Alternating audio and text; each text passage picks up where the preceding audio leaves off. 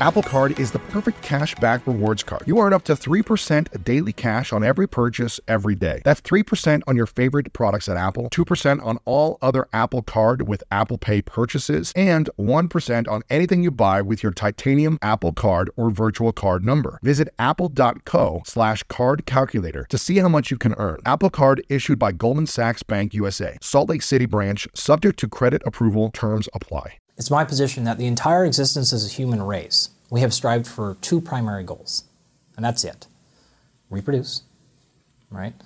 The second one is reduction of stress. Hmm. We're now realizing, though, Welcome to the School of Greatness. My name is Lewis Howes, former pro athlete turned lifestyle entrepreneur, and each week we bring you an inspiring person or message to help you discover how to unlock your inner greatness. Thanks for spending some time with me today. Now let the class begin.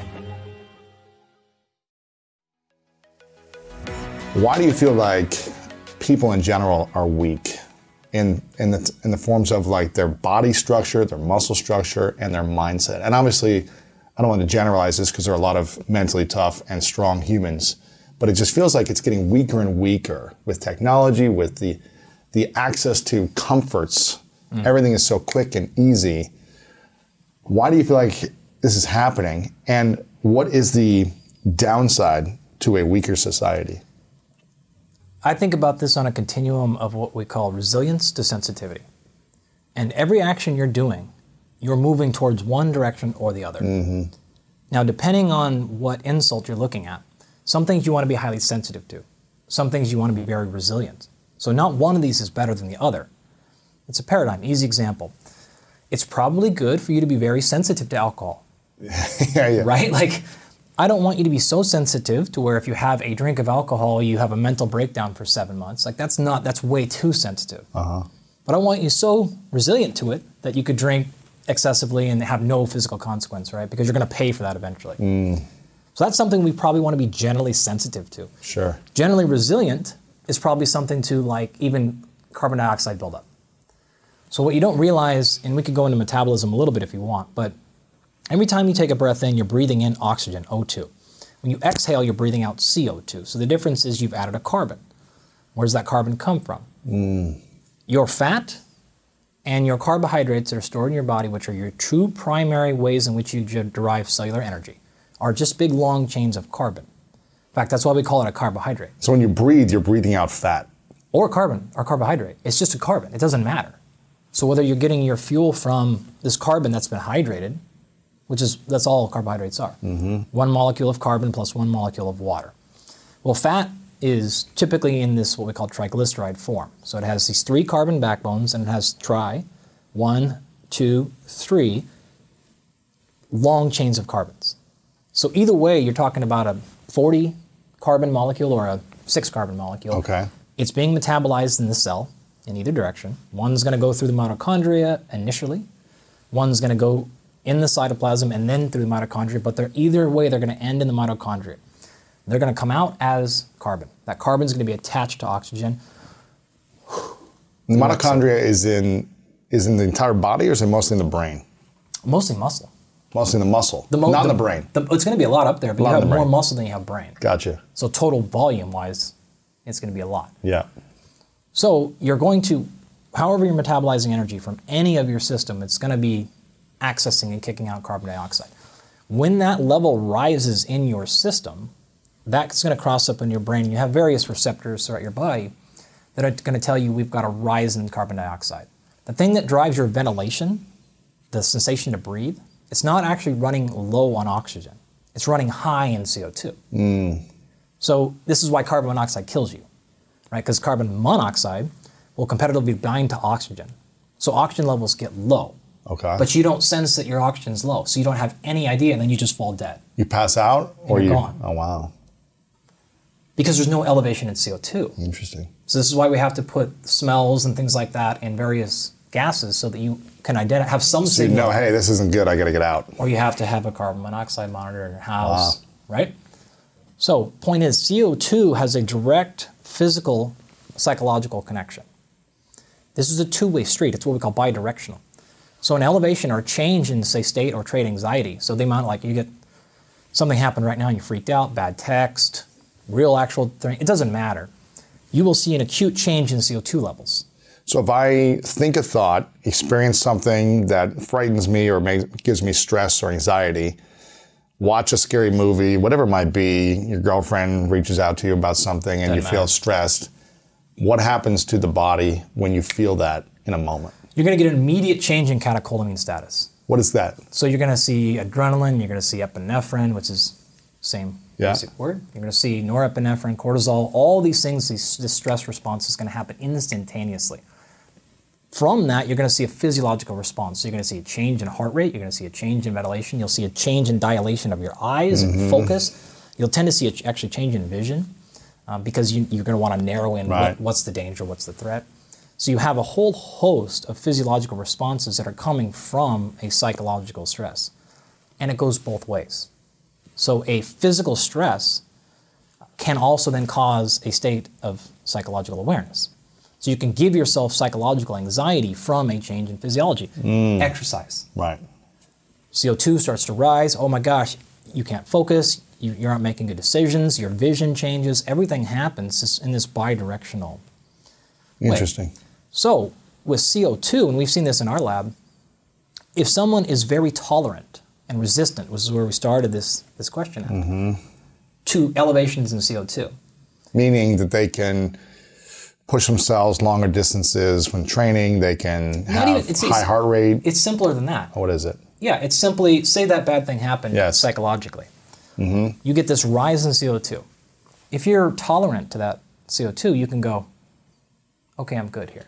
Heart rate came up a little bit, not much. You can assess the situation, you can be more neutral as opposed to up and down. And it's, it's that would be a psychological or cognitive thing, but there's also just physiological. Your heart rate won't go up as much. Mm-hmm. And you're, okay, we're good here.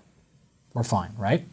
You're not going to make any emotional decisions. Right. You're not going to make any physical actions. You're not going to change React. Yeah. your ventilation strategy. You're resilient to it, right? Someone who is sensitive to it has the smallest little thing come in and they're gone, right? Right. The wreck. I this is the people these are the people who are oh if I don't have my coffee in the morning like don't talk to me this Right. is this horribleness right like it was like we call these people precious you should be more sens- you should be more resilient Uh huh. to daily stressors Yeah. but you should be fairly sensitive to things like I feel like I'm not drinking enough water today Mm-hmm. I want a lot of sensitivity there because now you can quickly recognize change in behavior and pattern Yes. but some stressors we want you to be resilient towards I want you to be resilient towards running 20 miles Yeah. right? 26.2, but yeah, it's counted. But I want you to, I want you to be sensitive to going, hey, my heart rate's a little bit higher last time that I ran this pace because now I don't need as much tech to give me feedback because that's what that's one of the problems with the tech, especially um, training and physiology-based technologies, is they're outsourcing your own endogenous awareness The heart rate monitor or something else. yeah. Totally right, and this is what the, our entire unplugged book was about. It, it's not that training tech is bad. Obviously, I use it with every professional athlete I work with, but you don't want to outsource your physiology to a clumsy tech. Mm-hmm. It can be good for calibration. It can be good for establishing. I don't know what a heart rate of 150 is. I Right, idea. right. It's an assessment tool. It's more of like, where am I at? Totally. Not a continuum tool necessarily. 100%. Yeah, an assessment every now and then. Okay, let me recheck later. Yep. But using your brain or your body or your own senses to assess on a consistent basis is what I'm hearing is probably more Yeah. in alignment to a healthier long-term constructive life. Absolutely, because then what happens when you're Michael Phelps and you're in the pool in the mm. Olympics? You're like, I and need my your- well, your goggles broke, Oh yeah. and he still broke world record. Yeah. The- I, I don't know if you're familiar with this story, but what happened is goggles break in the middle of the race, right? And you can't see. Now, you know how important it is to be able to see when you're swimming, especially Oh, yeah. when you're trying to break a world record, because Yeah. you can't veer, right?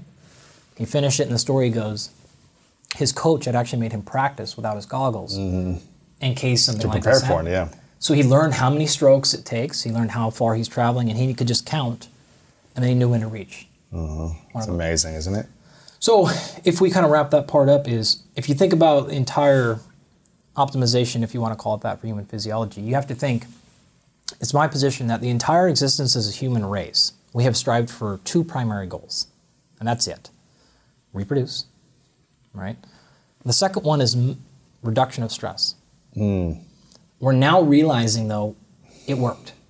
We have all these comforts, right? We went too far, right? We developed culture for safety in numbers, right? We developed agriculture for safety of food. We developed indoors for safety of thermal stress.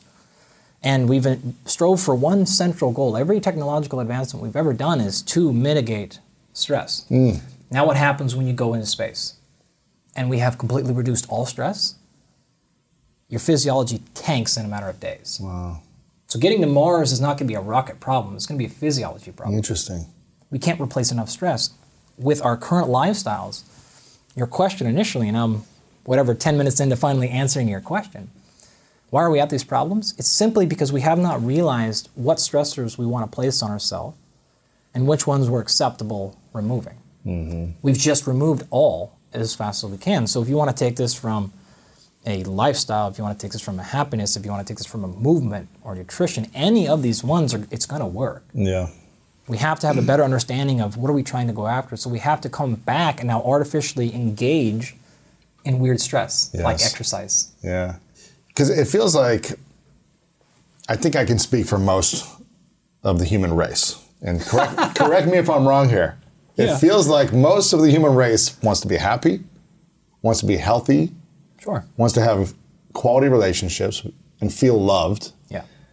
wants to, and wants to live a longer life. They want to be around longer. Uh, yeah, I, maybe I'm off, and tell me if I'm wrong. If that's, but I feel like most of humanity wants those things. I think you're probably pretty close. Right. And maybe they want to have status or something else or have a, you know, fulfillment in their, their work or something. But those are things they want to be happy, healthy, quality relationships and extend their life as long as they can in a healthy way. Is it better to do that to live in complete comfort or what types of stresses do we need to be putting ourselves to also have all those things and extend our life as long as we can? Um, or if we're living in complete comfort, will we die earlier? Yeah, clearly. There's no doubt, right? So you're going to And when it's too much stress, like you're actually going to die earlier because you're stressing yourself too much. this isn't this is what we do uh, this is the entire point of everything I do with a professional athlete, right? We're trying to assess what we'll call hidden stressors, visible stressors. We're going to match that with a recovery capacity, right? If you outkick your coverage, in other words, your hidden or visible stressors are higher than your recovery capacity, you're going to block adaptation. Okay. right? Now, if I can move the lever on increasing recovery capacity or I can reduce a stress, total stress load, fine. Well, the backside of that coin is the only way we get adaptation is through stress. So reduction of stress is Adaptation. not What's adaptation? Any change, Okay. any change, The only way we grow is through stress. or shrink. Interesting. Okay. Either way, right? It's going to have to be some stressor. Um, it's inertia. Mm-hmm. If I put a, if I throw a ball in space, it will continue at the same speed for forever because there's no external stress. Mm. We have external stress here. Physiology is optimized with stress, Right. not without. The body is optimized with stress. Yeah. It functions its best with stress because it needs to continually provide maintenance. Imagine if in this building you just fired every maintenance person. It's not going to work its best. right. you want to have some small changes there. Let's get the carpet out. Let's do this. Let's change out. You're going to see improvements, right? Mm-hmm. Take the trash out, everything. Yeah. Totally. Yeah.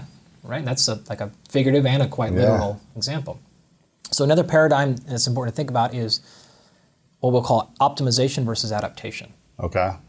So just like I had my, and you're going to see this a lot, by the way. Like I love to have kind of numbers and, and systems. Every choice you're making in your day is moving you more towards optimization or adaptation. Now, what the key is is understanding when we want to hedge for one versus the other, and I can give you some examples. If you um, had like, say you spent some time and you figured out what your optimal morning routine is. Yeah.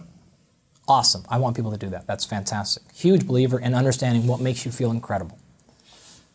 However, that's pushing towards optimization, right? So you're going to not do work. You're going to um, you're going to lose time in your day. You're going to do all these things that Yeah. are going to come at an expense, and you're going to feel great that day. The downside of that optimization is you're blocking adaptation, right? Because you're no longer getting better at dealing with a suboptimal day. Fine. So when you say, okay, look, I've got a very important meeting, I've got a game today, I've got something to do, I want you to know exactly what it takes for you to feel fantastic, starting 24 hours or more out. Let's get on this thing, let's get on this sleep, let's get everything mm-hmm. dialed. I'm going to feel great tomorrow. Yes. If you try to practice that every single day, you're going to become incredibly sensitive, which means If something's off. anything is off, you just ah, tank. Oh, interesting. So you have the optimal routine, but if your alarm clock goes off too soon, or you get a phone call, or something happens and you wake up, Dog wakes you up in the middle now of the night. the whole day is off. Is the whole thing is screwed Interesting. because you became way too sensitive. So I want you to You became have, too reliant on it being perfect in a certain way. and we've seen this a lot with breathwork stuff, where people are just like, if I don't get my whole breathwork in, like I can't focus. Hmm. If I don't have my nootropic and I don't have my full, like that's not. If you can't function without coffee, That's not good. and caffeine's fantastic, Yeah. like that's a really bad position to be in because you're back to being precious now. Yeah. If anything happens, not resilient. I can't take you in the woods. We can't go hunting for five days because you're not going to be able to Function, plug in your head. app, like, like, no. Like, Yeah. Mm. We need to be able to survive in difficult situations. Huh. Obviously, our lives, what we consider to be a difficult situation now, is far less than what it on average used to be. Yeah. Um, certainly, some people are dealing with like really difficult things, but for the most part, as a global average in this country, the bar has gone up. Life, life is Uh-huh. pretty good. Yeah. We're not in the woods all day. Yeah. So how do we figure this out? We need to think through from an athletic perspective. It's very easy, right? In the off season, for example, we're not driving optimization. I'm not peaking you for tomorrow when I'm six months out from a game. I'm driving adaptation. Here's what that means: you're not going to feel great today. Things aren't going to be perfect. Um, our HRV numbers are going to be down. Our I'm not going to give you an optimal pre and post workout and we're not going to dial these things in. We're going to put the body under higher stress in the areas we want. We're going to remove them in the areas we don't want, but general stress load is going to go up. And I may, Interesting. I may cut out a little bit of your recovery capacity. Make it uncomfortable for you. I want you to become more resilient. I want the, the physiological requirements for recovery to have to go, we don't have enough here. Upregulate. Build more mitochondria. Be more tolerant to um, the connective tissue. Be more tolerant to this stress load. Mm-hmm. Whatever thing we're trying to push. Yeah, you're going to feel more soreness today. You have to push through the soreness, whatever. Yeah. all these things, right? Now we're going to roll into season in this example and say, let's now push towards optimization. And I could give you some examples of this, mm-hmm. but we've done work with things like taper. And, and you know what taper is, but I'll explain for non sport folks. Like tapering off. Yeah. Yeah. So you've trained the entire season, Yeah. for example, and then the last couple of weeks you say back down practices. Yeah. So we can get ready for the playoffs. The whole idea is you've actually overloaded your system the entire season. Mm-hmm. And now when you back off that volume, intracellularly you recover. Mm-hmm. So now performance jumps up. And we've seen this actually. We've taken biopsies of folks uh, pre and post like a three week taper. And we've seen improvements of like 10 to 15% in fast twitch muscle size Wow. through the taper. Wow. And how long is the taper? Like a Three cou- weeks. A couple weeks. Yeah. And we've seen this with as little as two. And this is not like a generally a 50% reduction in volume. So if you're running 30 miles a week and you go down to 15 for a week, you could quite literally see a giant increase in fast twitch muscle fiber size by simply doing less. Wow. That only works though because you worked really hard Yes. before that. For like three months. Yeah. Yeah. so you just have to have a bit of a Yes. strategy, and for not like non-athletes, the same thing happens for this longevity scheme, right? Mm. So what you're trying to run the equations on all the time are, okay, what have I become really sensitive to, and what have I become really resilient against, and am I driving too much optimization? Because if you are, Mm. you're probably shortcutting your long-term. It's what we call the short game versus the long game. So sometimes I want you to play the short game. Um, I don't want you to spend too much time pushing for. Uh, another way to kind of think about this adaptation versus optimization is immediate versus delayed gratification. Yeah. If you always choose immediate gratification, I don't need to explain to you why that's mm-hmm. a problem. However, if you always choose delayed gratification, you're, you're now asking a recipe for mental health issues. Mm. Give me an example why. You're not present. Mm-hmm. You have this big thing, and congratulations, like you, you made the big sale. Okay, yeah, but we now like we gotta. You're always kicking the. Mm-hmm. You're never having that piece of cake. You're never taking that day off. You're never present. Mm. And you've probably had a million people on the show before talk about the importance of presence, right? If you're worried mm-hmm. about the past, Yeah. you know what that is. If you're worried about the future, that's a different thing. So having some semblance of presence is critical. So you want to pay attention to, hey, you haven't been happy. Um, I've had this happen with athletes winning Olympic gold medals. Yeah, and then depression right after. Immediate depression, right? I, I can't Have tell you you, seen that, many- that movie, The Weight of Gold? no. It's a documentary called The Weight of Gold. Yep. I you get should it. you should watch it. It's it's powerful. It's a, and it's about kind of like the depression cycle that these elite athletes have after the Olympics, specifically with Olympics because very real. Because it's like you train for eight or sixteen years for one moment, and then there's no more vision, there's no more goal once you retire, I guess. So It's even more acute than that. Yeah, you I have seen this before. Like you walk off and you have these NBA World Championships, UFC Mm-hmm. belts, and it's like I'm not even happy right now. yeah. Or like It's the even next like I'm the next day, it's like You're not yeah, even happy right then. And that's because it's too much of like, okay, yeah, yeah, we had a great day, but like, or you focus on the mistakes you made, or I could have done this, or I missed I missed the shot of the goal, or whatever. Yeah. that's workaholics. Like Yeah. you're gonna you're gonna have all these problems. One of my favorite parts about my job is that I get the opportunity to travel a lot. And in fact, I'm recording this right now while I'm in Mexico. And actually, I was thinking about something that I wanted to share because I get a lot of questions from so many people about different side hustle ideas. So here's one for those of you out there that are on the go a lot like I am or traveling a lot. When you're staying in your Airbnb on your trips, have you ever thought about how you could be making extra money by hosting through Airbnb while your home is vacant? If you're interested in an extra stream of income, Airbnb hosting is an easy place to start, and it's like giving your home some company while you're away. Your home might be worth more than you think. Find out how much at airbnb.com/slash host.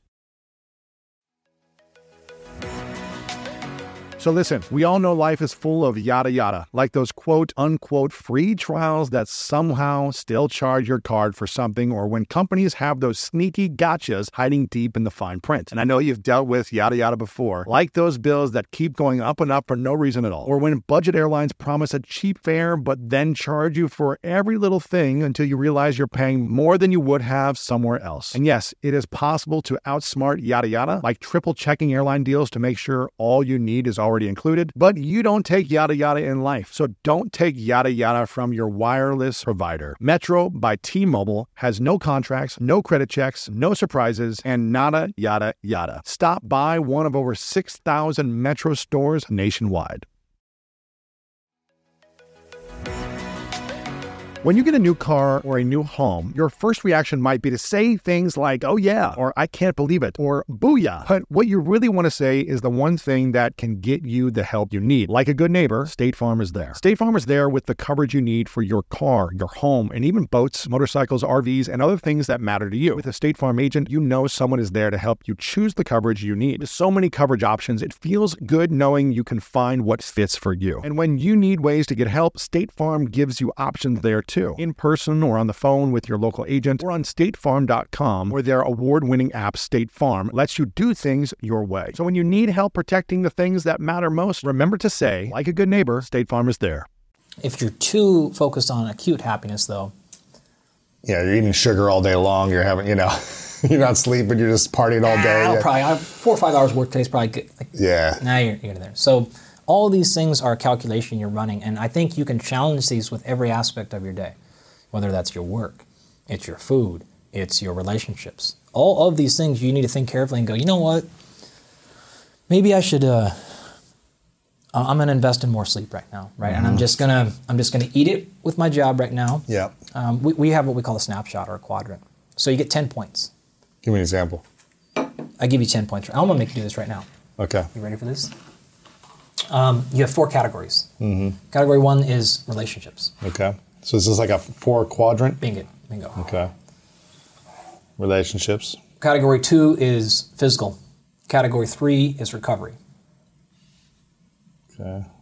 And category four um, is you, we have relationships, we have physical recovery, and um, business. Of course, business, like business life, like job, all that stuff. So now each one of these categories is changing based on you. So what's mm-hmm. relationship means to you? Like that's not the same for me or whatever. Right. What's business mean? That's just so whatever these things need to make sense for you, make sense for you. And you get 10 points. Okay. So the question, and this is part of One through initial 10. assessment. One through ten total. So you got to tell me how many points you want to put in every categ- category.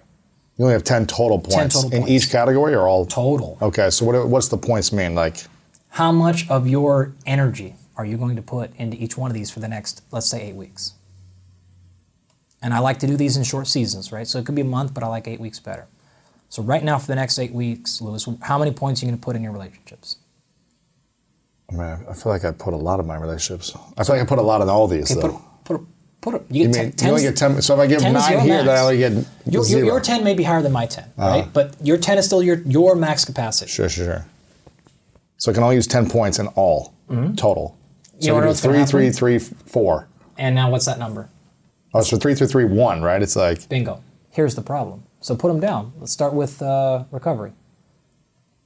I mean, I don't know. I mean, it's like, it's hard. I mean, So how much are you doing for physical and mental recovery every single day? Relative to, let- let's start with business. yeah, yeah. I mean, this is How a- much of your day is focused around business related things? You're saying like there's 24 hours in a day.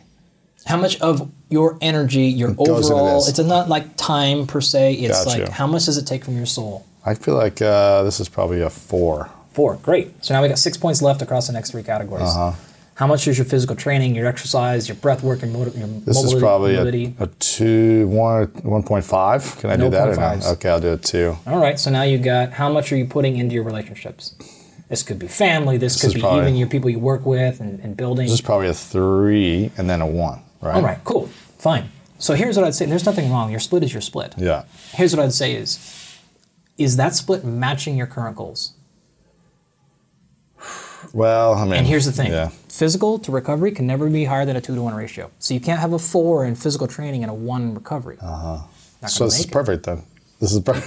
two if, to one. if you don't want to make much progress in your physical training, because you're Right, only if 20%. Right. Well, I'm thinking about the time. Like, I spend an hour, two hours a day of my time towards physical training, nutrition, I guess. Yeah. But like, so that's up to you, right? So Right, right. What we're going to do then is we're going to take that and we're going to put that in front out here with the rest of your team, and you're going Mm-hmm. to put that on your cell phone, right? And every couple of whiles, we're going to check in and say, Lewis, did you? You haven't done. You, you skipped your mobility again today. Mm-hmm. Are we really getting two here? Are we getting half as much time in your physical training as we are in your business? And the answer is no. You're not holding consistently against Mm-hmm. what you said, and this was our agreement. Now, You made this agreement to your boyfriend, or Right, you made right, this to right. mom, whoever your coach is, right? So we're, we're helping understand, and then we're going to do this again. And, and, and you may say, hey, look, right now, like we got this stuff moving business wise. Yeah, right. So put more energy here as opposed to, yeah. It's just acknowledging it. And it's, it's hugely helpful for the high performers Mm-hmm. Yes. because we want your family to see this too. And so when you go, hey, look, we're in the playoffs right now. I'm not going to have time for you. I'm going Dad's going focused. six in, in physical, Yeah, going yeah. four in recovery. Yeah, not the zero. I have, I have athletes that do this. It's like they're 10 weeks out and they hug their family and, okay, like dad is going to see you in 10 weeks. Yeah. They're not moving out, but like They're focused. they know emotionally I'm, I'm going to try to be here, but it's just not going to Yeah. be there. And if there's a question of like, can you go to Tommy's practice versus go see your, like you're going to, that choice is made. Right. And we're just going to hold you consistent to that choice. And it's very helpful for understanding Mm-hmm. where we're going to go. However, the final key here is once you've hit that mark, we have to reassess. And we have to go, look, you can't just have a permanent six on business. Mm-hmm. No. It's ne- you're, you're going Well, this is what I love. here, I loved. I love uh, looking at life in seasons, just from like sports. Um you know, as an athlete, it's like Yeah, you can too. never have a season nonstop forever. There's always an end to a season, and then there's the postseason, or the off season, whatever you want to call it, and then there's a preseason, and then there's a season, and then there's the playoffs. So it's like that end of the season, you got to give yourself a date when the end will be, 100%. so you can reassess and say, is this working for me? Do I still want to be doing this? Do I want to try something new in my life? And, and create a new vision for the next season of your life, which I think is valuable. I, I couldn't agree more because if not, you end up getting this. And this, like, by the way, this is the most common split. Yeah. By f- like 80% of people are going to put this on their first Yeah. try. Exactly that. Yeah. I could have actually, I probably should have done like a magic trick before. Yeah. So let me guess, he's going to go four, three, two, one. Yeah, yeah. It's everyone, right? um, if you run that the rest of your life, you're just going to continue to move at a very slow rate. Uh-huh. You have to come and go, okay, you know what? Look, we did spend the next six months. We built this company. We got this project. Uh-huh. Yeah, because it takes momentum to build something and launch something. It's going No to take more effort and time on one thing. but then you got to focus back on your body. Or the goal would be hopefully to have things kind of balanced after you launch things, right? No, or no? not really. Huh.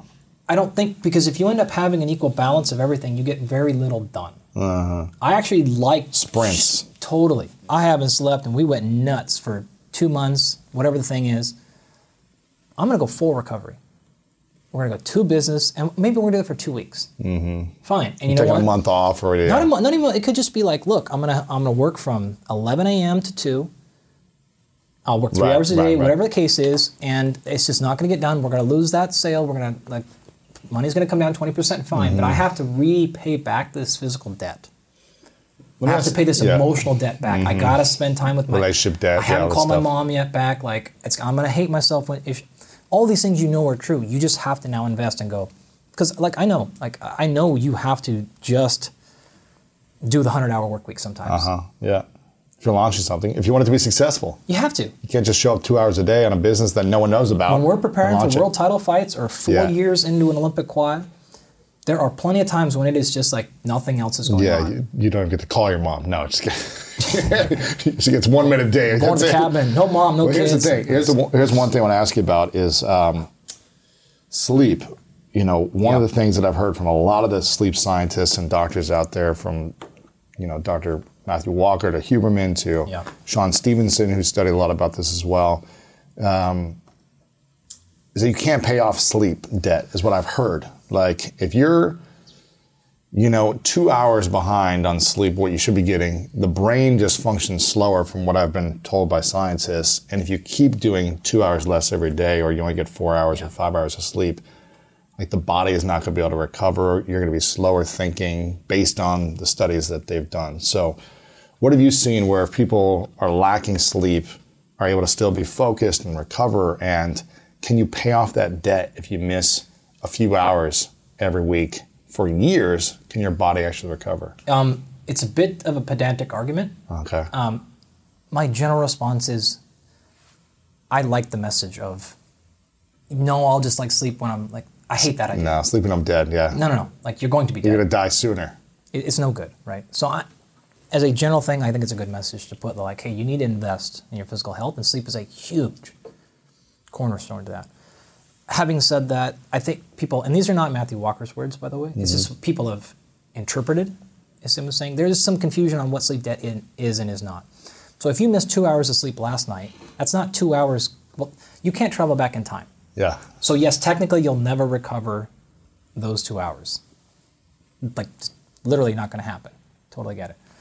But don't think because you've not slept two hours tonight that you'll never recover some physical state ever possible again. That's not sleep debt. What he's saying is you can't sleep three hours a night during the week and then sleep 15 on the weekends and think that that's equal. That's a bad idea. So I would absolutely agree with the, the idea of sleep debt like that is something you want to avoid. Um, I would also agree that if you want to perform cognitively and physically at your highest level, sleep should be a major core. Mm-hmm. I would probably argue the top. That's why I've spent so much time in that area. So I'm a huge proponent of that. I'm a big believer in it. Um, mm-hmm. Now, having said that, I deal with athletes that are, take a Major League Baseball player. We're going to go into different time zones Right. every three or four days. yeah, it's right? tough. Um, we, we, we have to deal with this problem. And so mm-hmm. we have to come up with solutions for that, and we do. Um, you can recover. Yeah. Like, there's no question. You can come back to baseline. Um, it, it's a question of this. Think about your body tends to like spikes versus slow ramps. So, what I mean by that is a huge insult physiologically matched with an equal amount of recovery tends to lead to positive adaptations. A tiny When bit of stress. in, when you mean an insult, a huge insult, meaning like, okay, I'm going to the gym, I'm hitting it hard for a couple hours, I'm going to tear the muscles to a certain point. Yeah, there's actually not much muscle tearing there, but I'm going to You get the be idea. sore. Yeah, yeah. I'm going to be sore. I'm going to Yeah. be. I'm going to be in pain. Right. Okay. And then uh, I'm going to go to fatigue, whatever it is. And so you're saying a big insult in the body. yeah. Stress. A, a totally important point that you don't care about. I promise I won't lose the message. here. Yes. You do not need to get sore for a quality workout at all. for a quality workout. For have a, a productive exercise session, soreness is a terrible metric of Okay. productivity. Um, we can come back to that if you want, but I don't want to lose what you're really trying to get at because that was just Yes, a kind of yes, example yes. you were saying. So I understand. Um, so we can flag that and come back if Yeah. you want. Um, but yes, in theory, whether this is a, a food insult, whether this is a sleep insult, whether this is a hormonal, it is a thermal stress. This is why things like cold, Cold, hot, hot, yeah. they are big, whole cow. We're going to see a, a change in ventilation. We're going to see an endocrine response, which is hormone release, right? We're going to see all these physiological changes. Um, this is what we're after. We If want that. You match it with an equal amount of rigor recovery. Sleep, rest. Done, right? You get in a cold bath, um, 30 degree water. You're going to see immediate boom, everything is going to shoot up. You're going to get out what you're going to see. In fact, if you look at like HRV, so HRV is a measure of autonomic nervous system. So this is, um, think of this as like a global measure of your stress load. Okay. Now there's the, the parasympathetic, parasympathetic side of the equation, which is kind of like chill, and then sympathetic, which is like fight or flight. So you want this high HRV score because this is generally saying you are in a nicely parasympathetic mode when you're supposed to be. Mm-hmm. If you get in the ice, and we've done this with a lot of professional athletes, not like one setting, we're talking about like weeks and weeks of daily and metrics and months of metrics. Your HRV score when you get in the ice is going to plummet. It's, you're going to flip into sympathetic nervous system uh-huh. as fast. And remember, low HRV is bad. Okay. You get out of the ice, within 30 minutes, your HRV score will be higher than it when it was when you started. 60, 90, 180, up to 270 minutes post that, it'll still be higher than it was at the beginning. So a three minute jump in cold water can ha- provide a pretty lasting positive physiological response. And that's hmm, exactly what I mean by short term shock matched by get out, okay, breathe. Relax for 20 minutes. Yeah. Totally. You're going to see a higher basal state, if you want to think about it, than you what you did before. That's a, a really easy example of a quick. Higher base state of what? In this particular case, HRV, which is a again a, like a rough global metric of what's your physiological state. And you want that. You want it to be higher. You're higher. Yeah, You're performing better. better. You're more under control. Interesting. So less. Is, is that good to do on a daily basis? These short shocks, whether it be extreme hot, extreme cold, extreme whatever, you know, extreme sprinting really quick, something like that. Yeah, it can on a be- daily or Yeah, I think so. Um, but they don't have to be the same thing. So you don't have to ice every day. You don't have to do max heart rate intervals every day. Um, but you could do something that requires tremendous concentration. Mm-hmm. Focus, You, you yeah. can make a get like yeah. I'm going to do 90 minutes of just completely involved work. I'm going to do a meditation session. I'm going to breath work. I'm going to be totally engaged with my partner and just really have a 45 minute conversation where we're just locked, like physical touch. All of these things can represent these short, intense Mm. Mm. bursts, right? So if you're an exerciser like like us, like that's going to come a lot of times in the form of Working out, yeah. yeah, uh, food related things. There, there, there's of course supplementation and, and other areas areas to get to it. What you don't want is just a wandering baseline where you're like slightly underslept, you're slightly overfed, like you have a little bit of stress, but it's not like the kind of stress you want. That's because not good stress. It's like, You're not totally focused, and then like work builds up, and then like you're kind of a jerk to your kid. That's that's a recipe for all things bad, right? Mm-hmm. Loss of productivity, loss of relationships, all these things got worse, and we didn't drive adaptation. So we didn't get better interesting. because of it. So those are the areas we want to stay away from. Um, you could you could I could give you physiological examples, but you're getting the point, right? Yeah. Uh, and so that's where we want to be mindful of.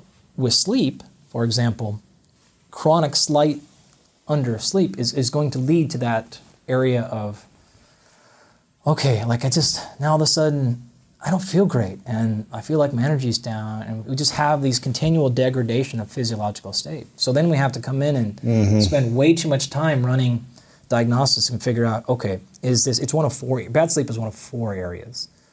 It's psychology, it is physiology, it is environment, or it is um, your pathology. What is pathology? So you could have something going on, um, like if we ran, you could have. Um,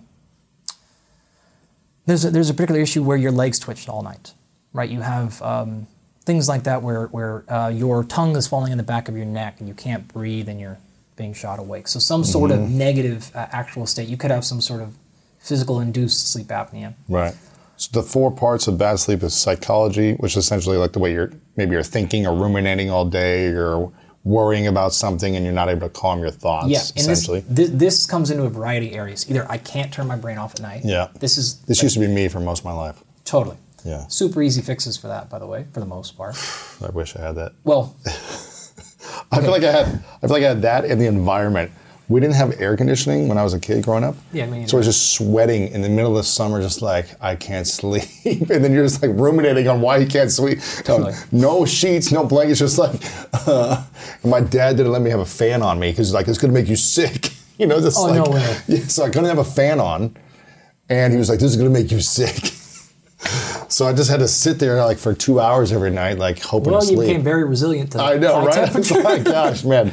So I feel like the psychology, the Yeah. environment is one thing, and Yeah, you hear people talking about having a sleep sanctuary and really like the different things you can do with dark out, uh, Yeah, so the, the- the snake plants to create more oxygen, the Yeah. the sheets, the temperature, everything for the optimized sleep is the key, right? So the- yeah. So, the with, with environment, you want to pay attention to a handful of other things. Most people are hip to light, Yeah, the light is sound, right? Yeah. But there's other things that we can measure, like we were, I was talking before the show. Right, we have a box that we can just sit on the end of your desk, I like that. And it's going to run full environmental diagnostics. I want to try that. So this is going to measure everything from like your CO2 cloud, which is again going back to our beginning of our conversation. You're going to take a breath in, and you're going to breathe out CO2. Well, when you're sleeping, that because you're not going, Right. you're just barely moving. So that CO2 basically seeps out. Wow. Well, if that CO2 hovers around your face and then you're re-inhaling CO2, what's happening? It's not good. It's going right back up again. It's shooting awake. Or even if you're not physically shooting awake, you're going to be shot out of sleep stages. All right, which is what we're trying to get into, right? And you can go back to, I'm sure, listen to your episodes with Walker and, Yes. and Andrew, and they've talked about the various sleep stages. Mm-hmm. So if we can figure out, hey, you know what? Like, actually, it's not. You don't need to wear the blue blockers. Not that you don't, but like you don't have all these things that people are thinking. You've tried everything. all these supplementation. You've tried changing your diet. You've changing all these things. You're done, and you're still not sleeping. Well, maybe it's as simple as the fact that the air ventilation in your room isn't moving the air off your face. Oh. So having some circulation. Totally. It has to be the right type of circulation because if the air conditioner goes, Push it back. Yeah, yeah. now we've fallen. Sorry if that was really loud. Yeah, yeah, yeah. It's fallen Actu- now back into there. Yeah, I actually like the uh, some sound, like not sound, but more like Oh, white noise. airflow. Yeah. Airflow. Like hearing the, the the the air flowing makes me sleep easier than silence. Like Yeah. I get like worried when it's just silent. I don't know. Uh, you're, you're very normal. Yeah. Most people are going to say put a big. This is why white noise machines. Or like a little right? fan or something. Yeah, just to hear. Totally like- right. It also drowns out the bottom level of noise. That's true. Any other little sounds that you might hear from outside? Yeah, that's interesting. Can't hear it, right? Huh. So we're going to look at that. We're going to look at any You said pathology what was the third one. Psychology, environment, something else in pathology. uh, physiology.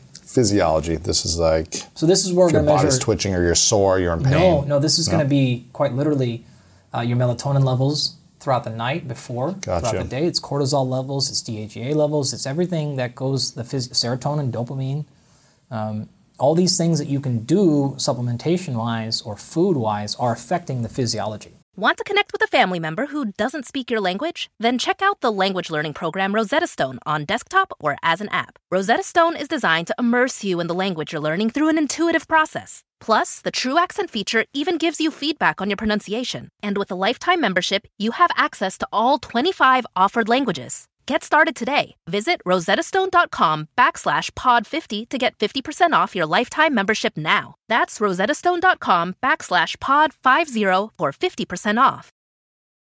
The living room is where you make life's most beautiful memories. But your sofa shouldn't be the one remembering them. The new life resistant, high performance furniture collection from Ashley is designed to withstand all the spills, slip ups, and muddy paws that come with the best parts of life. Ashley high performance sofas and recliners are soft, on trend, and easy to clean. Shop the high performance furniture in store or online at ashley.com. Ashley, for the love of home. So what we're going to try to do is run through if you do the very standard sleep hygiene stuff, and that's not working. Now we've got to go down one of these these areas steps, and yeah. figure out maybe there's simply a polygen pollen, uh, pollen or some environmental Mm-hmm. thing going on in the air Mm. that's blocking up your nose, and all of a sudden you can't breathe through your nose. Now you've gone to mouth breathing at night, and you've probably talked about that a bunch. Of course, yeah, yeah. Why that's bad. James Um, Nestor, yeah. Yeah, you can look at the nitric oxide issues. So endothelial function's down. So if you're a little bit older and you've lost nitric oxide function, Mm. and or you're not getting high nitric oxide concentrations out of your food. Now, if you've got the double whammy, which tends to happen, poor food and age, Boom. now we have physiological problems. So it may not be any of the environment or psychology, but you're kicking awake, and then when you kick awake, you start thinking. And now you think it's a psychology problem, but really your physiology was just too close to high alert. And any little thing shot you off. And so you weren't resilient at all because you're right on that threshold um, of, of not being able to do things. And then you can try, you know, I'm sure Andrew's talked about HSRD stuff and just like nuts, right? Uh, another trick I love for the brain thing, actually, we use this a lot with high performers. And, and by that I mean not just athletes, but high performers, right? Executives and yeah. The brain does not do well for these people that are high drive when you tell it to calm down. Now, if you can't do that, you need to develop that skill The ability to calm down for sure. at any moment. Yeah. And meditation, breath work, all this stuff is really effective. However, it tends to do very well when you simply give it a very specific task, which sounds counterintuitive. So you shoot awake and you can't go back to sleep because you're thinking about whatever the thing is. Um, two ways to solve this. Number one, if it's like, I got to do this tomorrow and this, this, this, is a very easy solution is to just keep this right by your bed. Wake up and write, okay, boom, boom, boom, boom, boom, and you'll be like, all right, I'm good. Get it out. So- Yeah. or the other way is I try to solve my hardest problems in bed when I can't sleep. I specifically, not my emotionally difficult ones, but my hardest, what I call wonders. Thought like, you know, I haven't really thought through this concept of optimization. Like, how would this? And I'm just, I'm thinking really hard on something. How am I going to write? The, like, you know, like, what do those data mean? Like, uh, gone. Because you've just You fall asleep. You've state changed. You've given the brain a task, and then it goes, whoa, whoa, whoa, like, this is not what we're doing right now. Really interesting. And you just go out. oh, So mindfulness is my number one. Try to just zen back out. Mm-hmm. If that doesn't work, though, focus on a task that's not emotionally charging for you, oh yeah. but you really like. What's the thing that you're just like, man, sometimes, like sometimes I'll think about, I'm a sports fan, I played college football like you. Sometimes I think about like, God, can I name the entire 1995 Mariners roster? like, I think I can. Who the hell plays second base? Like, I want to. Yeah. Like, you just go through that stuff. So you give it something to do. Yeah. It's the same thing with like a, a parenting or working with employees. Rather than just telling them what not to do, Yeah. you're more effective generally telling it what to do and making it do something and giving it mm-hmm. options. Hey, you can think about this, this, or this. I'm not just going to run out and say no, no, no, no, no, no, no, because that's really hard for you to just like stop thinking about this damn meeting. Like that's just that's really difficult Right, to right. do. It doesn't work, So you know what? Okay, you can have these three options. Think about this, this, or this, and you just mm-hmm. go. And at worst case, you lay there in bed happy. Yes. Thinking about something. Yeah. Worst case. Um, something I've heard recently from different longevity experts is that building muscle mass is one of the key indicators to living a longer life.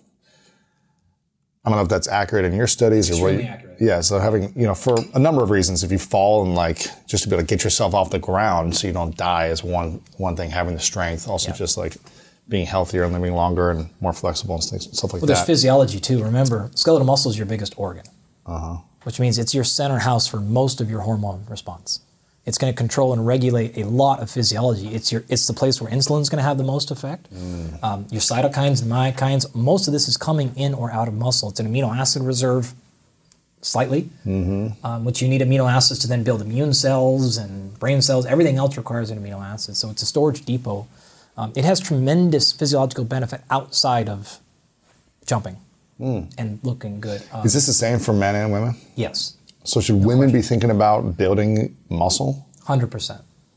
If you look very clearly at the longevity data, you're going to see a handful of things jump out. Um, if you look at studies, and this is Steven Blair stuff from 1990, and way back, we've known that things like your VO2 max.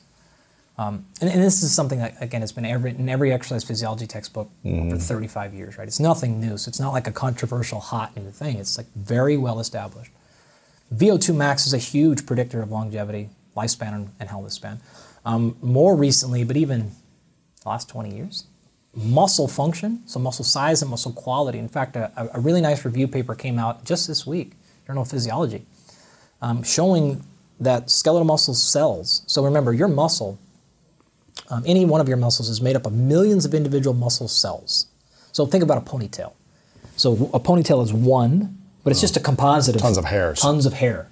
Skeletal muscle is long and thin and tube. And in fact, it's one of the biggest cells in all of biology by volume.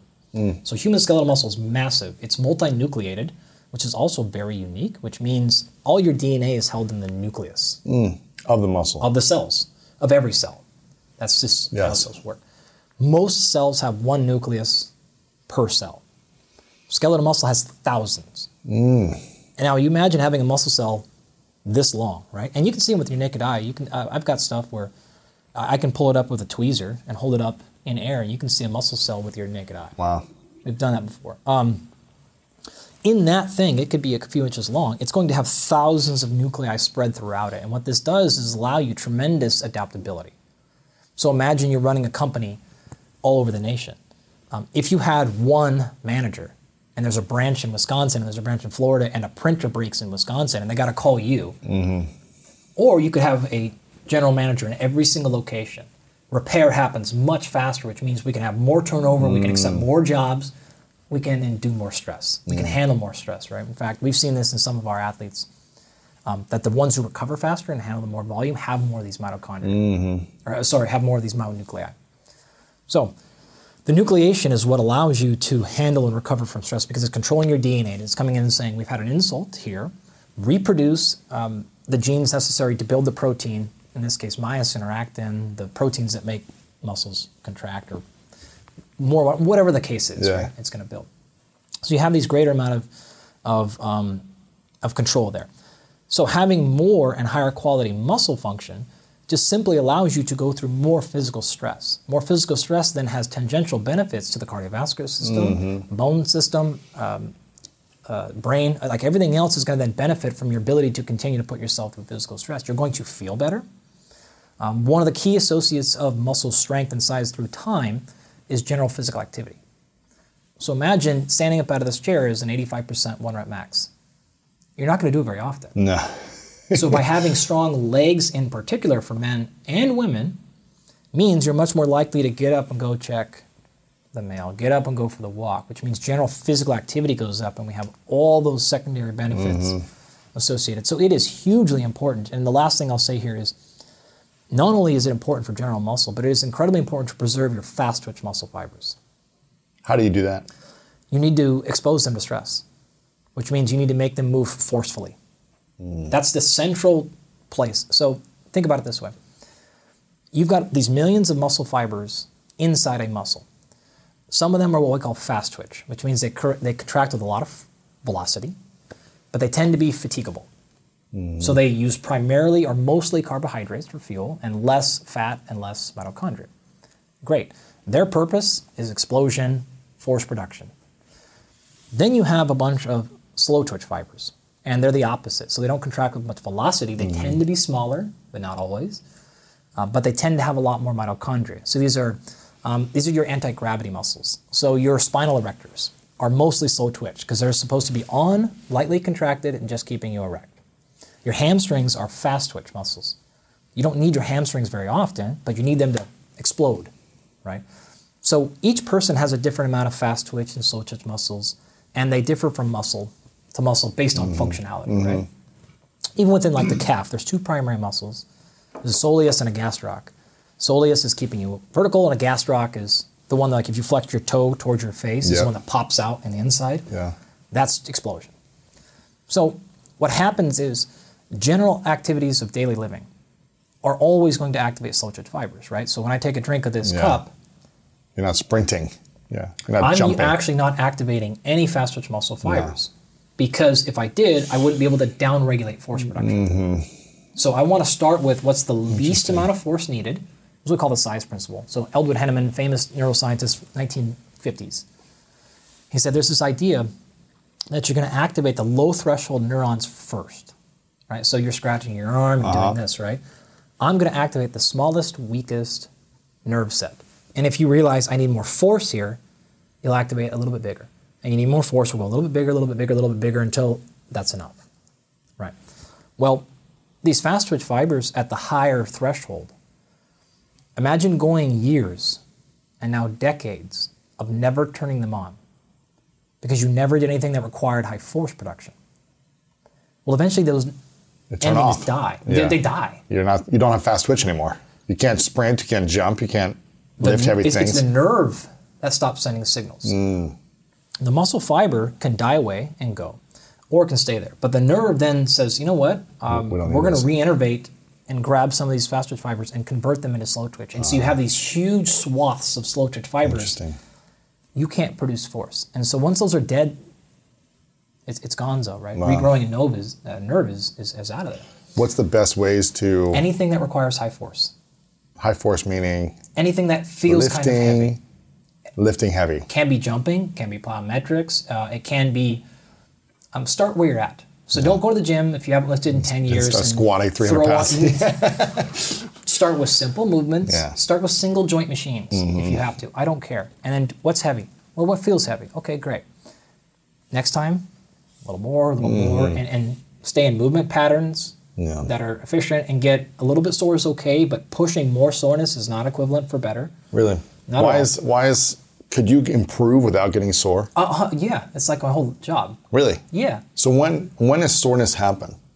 When it's like the, okay, you're if you So- do this much, you won't feel sore, but if you go one rep more, you're gonna feel sore. Yeah, a couple of things to note there. People tend to explain soreness as micro tears in muscle fibers. Uh-huh. That can happen, but that's not the primary reason. Um, most likely, you're disturbing. This is like probably way outside of your audience interest level. You're disturbing calcium concentrations in, from the sarcoplasmic reticulum to the muscle fibers. Um, so it's not a muscle damage, although that can occur. The things that tend to make you more sore are the eccentric portion. So this is the lowering of stuff. So imagine if you were to do a bench press and you lowered it to your chest. That's eccentric. That's going to cause more damage than the part where you lift Pushing it, off your chest. Yeah. So if you're doing a lot of eccentric related movements, You're gonna get more sore. more sore. Interesting. But you're going to get stronger too. So if you're doing a pull up, when you go down and slowly, that's when you're gonna feel sore. But it's So gonna make you if you- stronger. Yes. so how do you get stronger without soreness? Control volume. So How many reps you do? it t- totally depends on the person. So you got to figure this out, right? What's the reps I can do? What's the load I can do? And what's the movement pattern? And then how frequently can I do this? Where here's my rule of thumb: if you grade soreness on a scale of one to ten, Like I can't walk as a ten. totally. If you go to zero, you're probably in a place where you didn't cause enough stress. No stress, no adaptation. Mm-hmm. If you go ten, You can't move. you've gone so far in that direction. Probably hurt yourself. yeah. Most definitely. But also think about it: you're not going to be able to train again very soon. For four or five days, you can't. You're not gonna function. Worse. Yeah. right? And you're going to stop moving. You're going to do all these things, and so Mm-hmm. you actually have killed your own mm-hmm. productivity. Mm-hmm. Three. That's Three where you want to be. And when does soreness usually occur? The, the occur the next day or two days later? It depends on the person. okay. It's going to be anywhere in that. That's what we call DOMS, delayed onset muscle soreness. It's anywhere in that 48 to 72 hour, 24 hour. Mm-hmm. Okay. Say. So what are you usually at then in soreness level? Are you a three, a six, seven? What are you? Uh, I will m- spend most of my time three to one. Okay. And you see. Sometimes I'm going to four to five to six, um, depending on the phase I'm in. Yeah. If I'm trying to really push it, but then I'm going to do that for four or five weeks. Yeah. But you see that you're getting stronger at a three. You see that like you're becoming. You get stronger to zero. No question, right? So if you go heavy enough um, under controlled range of motion with a low enough volume. So imagine this. I'll give you what I call my three to five principle. So for development of, of strength and power, uh, now these are not the same thing, but they're close. Three to five is a very simple rule. If you're an advanced coach, you can go past this, but for the average person, it's a good starting place. So I want you to choose three to five exercises. So if you're feeling better that day, maybe it's closer to four or five. If you're feeling worse or just starting, closer to 3 mm-hmm. Three to five exercises. I want you to do three to five reps per set. I want you to do three to five total sets. So imagine you're going to go in and you're going to do a goblet squat, you're going to do a bench press, and you're going to do some pull ups. Mm-hmm. Three exercises. You'll do one, two, three reps, take a break, and you do that three times. There's your mm-hmm. three sets, you know, and maybe you do your pull-ups for three, You could do your bench for three, and you could do your squats for three, and you do that three times. And that's it. You're done, right? Three to five minutes rest, Three to five exercises, three to five reps per set, three to five sets. and three to five minutes rest between sets you know, for the working muscle. So you do your pull up, you can do other stuff, but by the time you do your pull ups again, it should be around three to five minutes. Three to five times per week. Yep. So again, that's a very general rule. Um, but if you do that, if you want power, stay pretty light and move fast. Mm-hmm. If you want strength, Yeah. Do longer. Yeah. go heavy, just go heavier, Heavier. heavier. Right now, the three to five minutes of rest is like it's, it's quite It's a- exaggerated. It's a long time of rest. Yeah. For So, these, for, know- for three reps, you're like, okay, I don't need to sit here for three minutes. well, if you're doing a 95% deadlift, Yeah. you're going to take three to five minutes. Sure. If you're doing a 95% bicep curl, like, Yeah. Yeah. you probably need 20 seconds. Yeah, Like, exactly. let's be real. So it's just a rough idea. Uh-huh. Um, again, for heavy or for strength, it's heavy, right? Because you need to activate those fast twitch neurons. Um, hypertrophy is a totally different story, but for strength and power, that's that's a it's a very good starting place. Um, Yeah. Days you feel better, do more. You're not going to get tremendously sore from that stuff because the volume's not really high. So the total amount of work is it's not a lot. It can be Mm-hmm. Yeah. pretty short. Um, you're going to get minimal things there. Um, So if people had 15 minutes a day, that's all they had to give to their physical workout. This would be the strategy I'm hearing. You could if you want to do a little bit of power and you're like, hey, I don't know what I'm doing here at all. Let's go. Okay, let's do some. If you know how to do some kettlebell swings, all right, we're gonna do some of those. Um, we'll maybe do some split squats, Mm-hmm. so uh, or a lunge variation, something like that, and maybe we'll do some push-ups. There you go. Boom, boom, boom, and you're gonna go push up, split squat, kettlebell swing, and you're gonna pop, pop, pop on those kettlebell swings, and you're gonna push up as fast as you can. You're gonna run through that thing four times. You're done. It's, it's a minimal viable, Yeah. effective, not best, but effective. Right. Not best. What's best? 45 minutes? No, time domain is relevant. Yeah. Um, in fact, typically, um, the longer the workout is re- is longer is required for more pure strength and power development because you need so much rest. Yeah, you need rest. You want to go for hypertrophy or conditioning or something like that. Right. Those can be 20 minutes. Uh-huh. No question. And so it really depends. If you're trying to develop skill, then you need more rest, Mm-hmm. and that, that's going to be longer. Um, I have actually a whole series of videos on YouTube where I just I walk down all these things. If you want to know exactly how to do hypertrophy, if you want to know exactly how to do endurance or speed or skill, in like five minute chunks of just like here are all the numbers. That's a really easy place to go. I'm that cu- three to five rule is a pretty good rule. Yeah, I'm curious about nutrition. Say we're we're training at a high level physically. Mm-hmm. How important is the quality of nutrition and the right type of foods we're eating in order to optimize our bodies as well? Or can we train super hard and get away with it if we're having the sugar and alcohol and breads and Um, processed foods as well? It depends on your definition of get away with it. Yeah, Um, I don't work with people who are interested in getting away with it. right. Looking to optimize. Yeah, Yeah. So the answer is um, when we program nutrition, we don't do it. Uh, calories are considered, of course. It's a it's a standard place. Um, macronutrients, but most people stop there. Our stuff is you're going to get a nutrition plan that is micronutrient developed. So it's not just this is much protein and this is much carbohydrates I want. That's going to be there. But it's going to be this is I want this food choice, this food choice, this food choice because we need to get this much vitamin A. I want this much zinc based on your labs, what we figured out. Um, So that's the level of precision we get with these high performers. Yeah. It is micronutrient developed. Um, supplementation will then fill in any gaps, especially if we have a time constraint or a calorie constraint. For example, I've got a fighter and they've got to do all this, but then they've also have to lose 35 pounds. I can't just give them more food. that's crazy. Yeah. So we have to play with some supplements there. But the base of it is this, right? So yeah, we're gonna get there. Um, can you get away with it? Yeah. Like if you saw what most professional athletes eat, Right. They. yeah. completely, Yeah. completely nuts. Um, so yeah, you can, but like you're not gonna get in the best spot. No, no way. Uh, We're gonna figure out what their body can handle and what they can utilize the most. And for a high performer, especially someone who's burning a lot of energy, um, we have to really be really careful about uh, generally scaring them away from foods. Want to connect with a family member who doesn't speak your language? Then check out the language learning program Rosetta Stone on desktop or as an app. Rosetta Stone is designed to immerse you in the language you're learning through an intuitive process. Plus, the True Accent feature even gives you feedback on your pronunciation. And with a lifetime membership, you have access to all 25 offered languages. Get started today. Visit rosettastone.com backslash pod 50 to get 50% off your lifetime membership now. That's rosettastone.com backslash pod 50 for 50% off. The living room is where you make life's most beautiful memories. But your sofa shouldn't be the one remembering them. The new life resistant, high performance furniture collection from Ashley is designed to withstand all the spills, slip ups, and muddy paws that come with the best parts of life. Ashley high performance sofas and recliners are soft, on trend, and easy to clean. Shop the high performance furniture in store or online at ashley.com. Ashley, for the love of home. So we want to make sure that if something is not fit for them, we, we don't want it on there. Um, but sugar is a very beneficial nutrient. Carbohydrates are very, very beneficial for performance.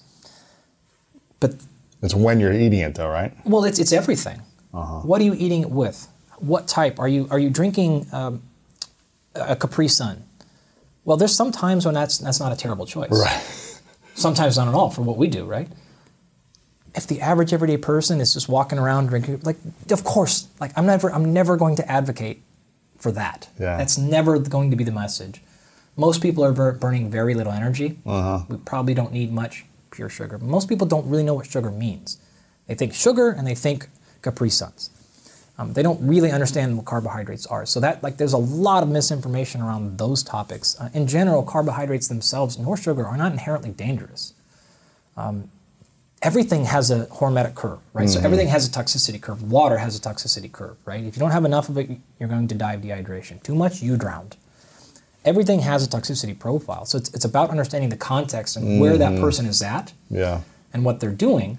Um, so there are plenty of times where we're going to avoid certain nutrients situations, but then there's others where we're going to use it to the advantage. So I am, I am very fundamentally against the demonization of any strategy. I am very much pro understanding what's the pro and what's the con, mm-hmm. and then de- deploying the right tool to get the quickest result in the situation. Yeah, I think people hear carbs and sugar and they're thinking, well, that's gonna they're gonna gain a lot of fat, right? It's gonna be a lot of fat if you're having too much sugar, too many carbs. If you're not training, and that's all Yeah. you're doing is eating that.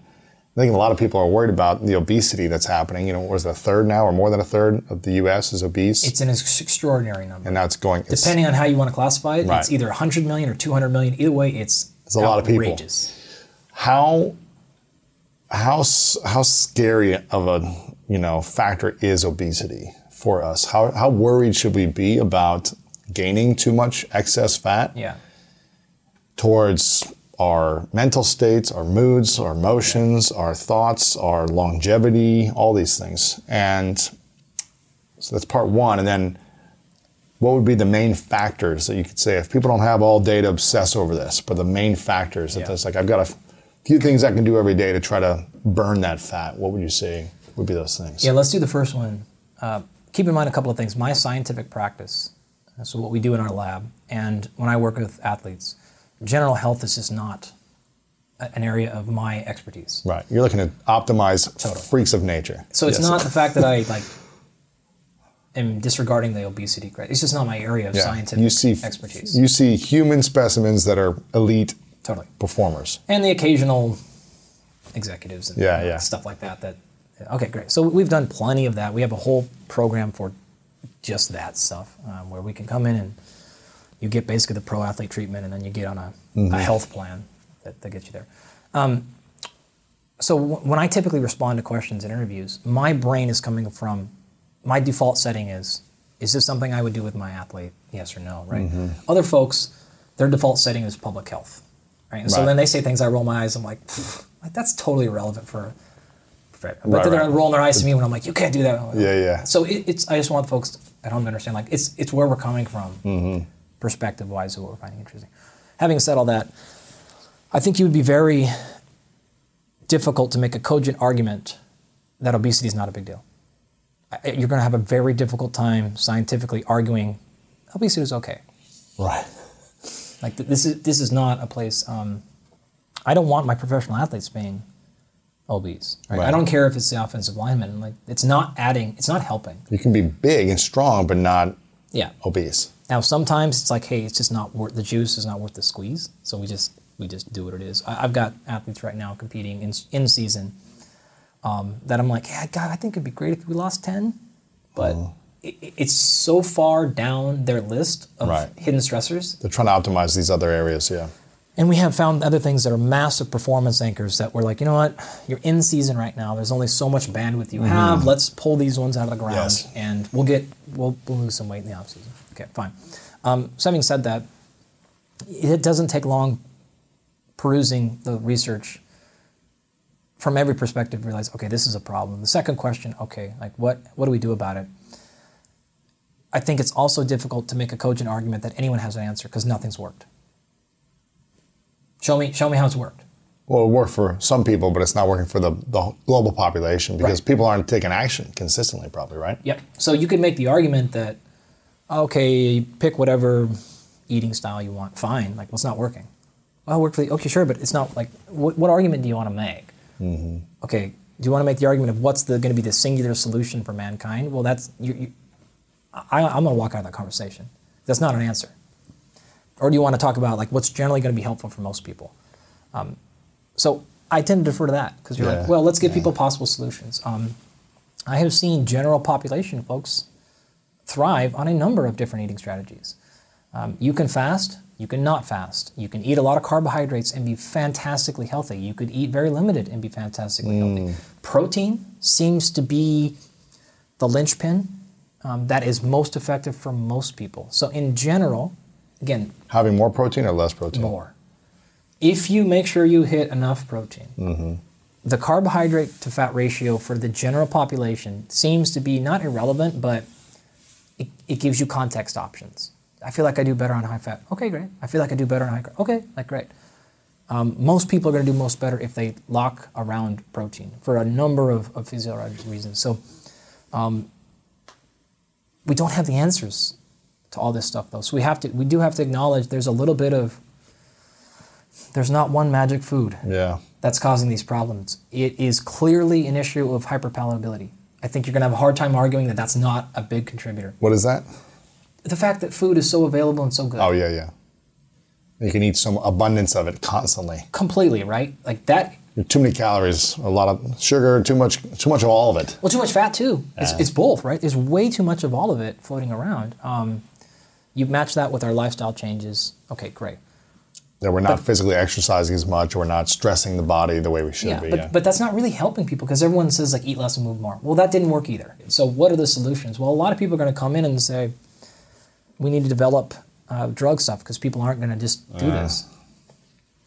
Okay, like I'm not on that train, but I get what you're saying because no, nothing's work. We can't educate. That's not working. No matter doesn't matter. Oh, this was wrong. It doesn't. That doesn't matter because there's so many people. It, would have worked in hundred million with all seven billion. It didn't. So landing on a solution here is, is, is it's going to be the only way out of this is going we have these three or four things and this one worked for these people and this one worked for these people it's just it's never going to be the demonization of a food item mm-hmm. that's never going to be the answer it's never going to be a single pharmaceutical like I, I will argue very hardly against that one it's never going to be a single mental health treatment it's never going to be a right. it's probably unfortunately the long game of like, well, let's understand that food matters, and here are a bunch of ways. You want to go paleo, you want to go Mediterranean, right. you want to go okay. Start like these testing are, stuff, These yeah, are all yeah. options. Um, some of those things were less scientifically valid years ago, and now actually it's like, well, okay, that actually looks like that that works, and um, well, you can make a lot of complaining about a lot of them, but yeah, yeah. There's some results here. Yeah. yeah, on, on all sides of those, positive and negative, right? Like you've seen the, the keto thing run up and then run back down and realize like Right, right. The paleo thing and just be called different names over the years. One of those Totally, things, right. yeah. Or it's just like- Atkins to paleo to keto to yeah. it's like what's what the next seems variant? to be core to it is there has got to be some sort of caloric regulation. Mm-hmm. There has to be. I'm not saying Yes. ca- calories in, calories out. That's all you have to do. Track your calorie. there needs to be some of it. Some there has to be calories. Calories are energy. So if you're adding more, yeah. there has to be some regulation, and there's a lot of ways to do it, Mm-hmm. but that has to be there. More evidence recently is showing that ultra processed foods are inherently worse, even when matched for calories. That seems to be true. Same- Processed food is not as good for you as Totally, right? Um, organic, unprocessed. Yeah. I mean, there's a lot of little problems within all those categories, Yes. but like as a global Now, message. now, here's the thing: you work with a lot of elite athletes and executives, and there's, uh, you know, so many different documentaries and people boy. on both sides of the spectrum saying meat is the way, and then others saying plant-based is the way, and they they both have cases that that show different sides that seem pretty compelling. And uh, Sort what have you seen? And there's elite athletes that eat meat that seem to be crushing it, and there's elite athletes that eat plants that seem to be crushing it as well. So where, where's with the athletes you're working with, what are they mostly eating, yeah. and who are the ones that you're seeing have stronger recovery, strong, uh, faster growth, um, less injuries, all these different things, higher performance? What are their nutrition levels typically like? Yeah. I'm just going to intentionally ignore the first half of your question. um, my PSA is stay as far away from those documentaries as possible. All documentaries, All of them. the plant-based, the meat-based, All of them. because they're all skewing towards one Of course. reason. Yeah, yeah. You know what's sort of funny? This is totally unrelated, but it's kind of not. Folks in the journalism space, whether they're making a documentary or selling a book, they love to point out the conflict of interest in bad science. If you think you're getting unbiased, like clear, I've yet to see one where it's like, hey, here's a fair, because it wouldn't be interesting. It wouldn't be like, right? It wouldn't be, Right. well, like, have a drink of water and that's equivalent to 28 cigarettes or whatever, like, Yeah. off immediately, right? That's it's not true. It's not um, it's not a genuine conversation, right? So all those things are the lowest level of information, um, which is sad because Yeah. it's a fun way to learn, right? Yeah, absolutely. Number one there. Um, number two, to the real part of your conversation is what do our athletes typically eat? Number one, the entire field is moving towards precision. Precision. Absolutely. And this is being able to say, okay, what is right for my body? Um, now, we have typically said, we've always said that message, but what's that mean? Well, try this, try that. Okay, no. It's not going to work. Go do this diet for six months. I need an answer faster. Can I run analytics on myself right now and get better precision instantaneously? And that's where this whole thing is going. That's our answer. Um, those stuff, some of those things are available now. Some are better than others. Some are, I'd say, hot garbage. I'm not going to name any of them um, for those reasons. But the ones I don't like now, um, I still like the concept. They're moving the needle. They're, they're trying to move in this direction. Now, some of them are just trying to take money from you and sell false promises. But in general, the food, the, the place, the field is acknowledging we need to be able to let people know what's most likely to work for them quickly is versus let them run a six month. Right. People aren't going to do that. Yeah, yeah. It's just no way.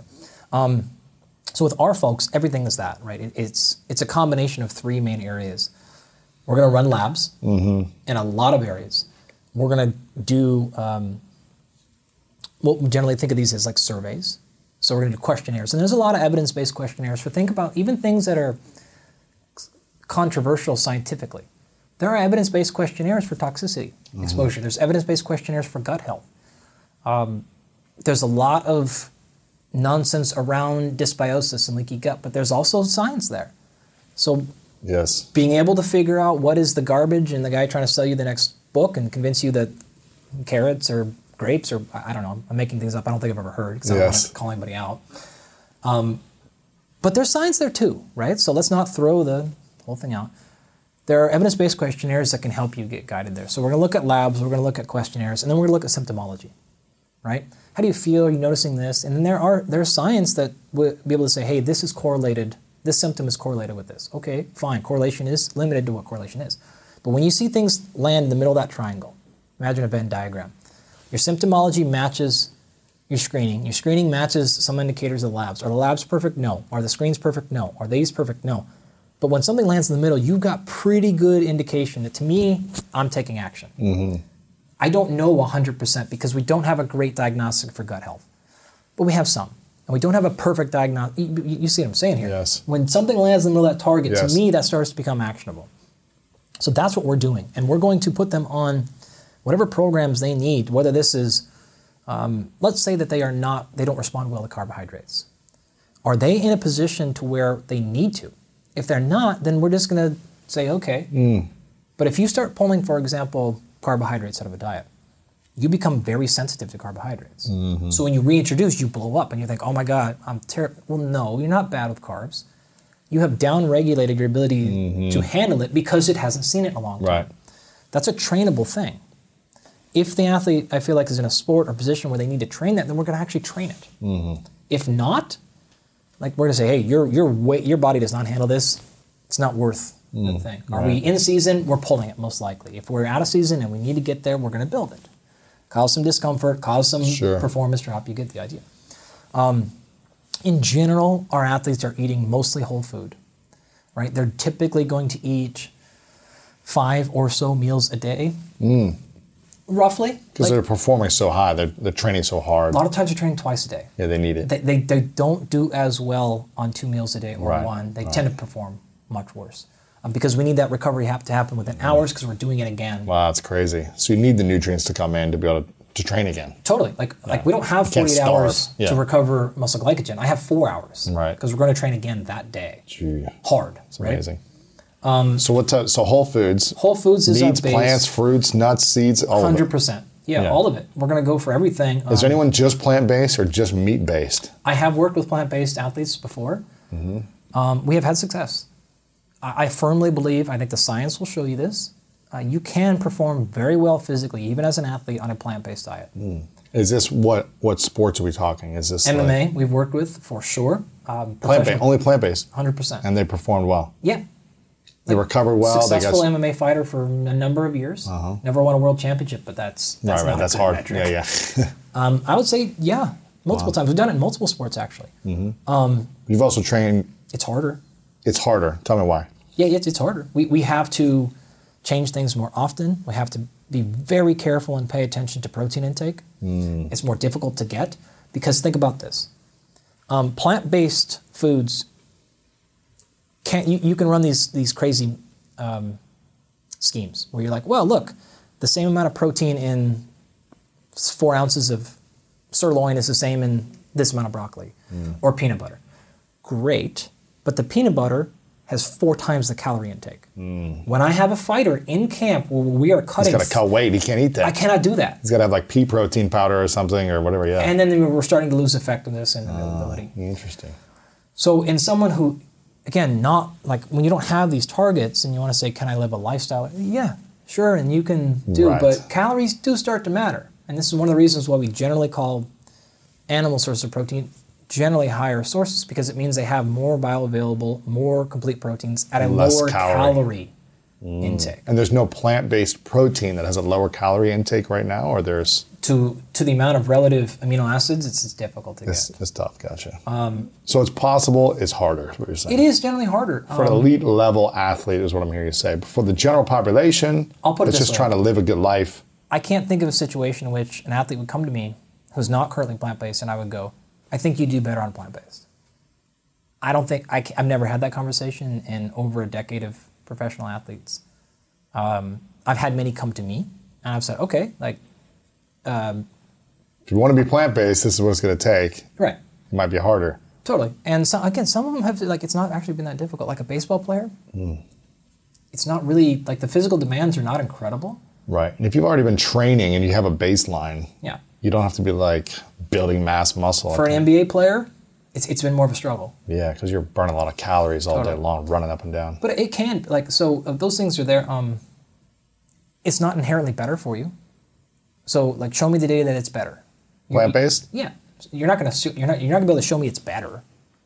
There's, we have no indication at any scientific level that a plant-based diet would be advantageous for an athlete. For an athlete, gotcha. What about for, for a human? I don't think we have any evidence to suggest that it's advantageous for a human either. So don't look at these documentaries, obviously. no, don't watch. Yeah. I mean, they're, they're just they're just truly again they're not genuine. That's that's the biggest issue. Mm, Right, right. They're one-sided, to what you're saying. You know, to be honest, I've watched a, a few of them, and I've got Like the Game Changers, obviously, you saw I that one. couldn't do it.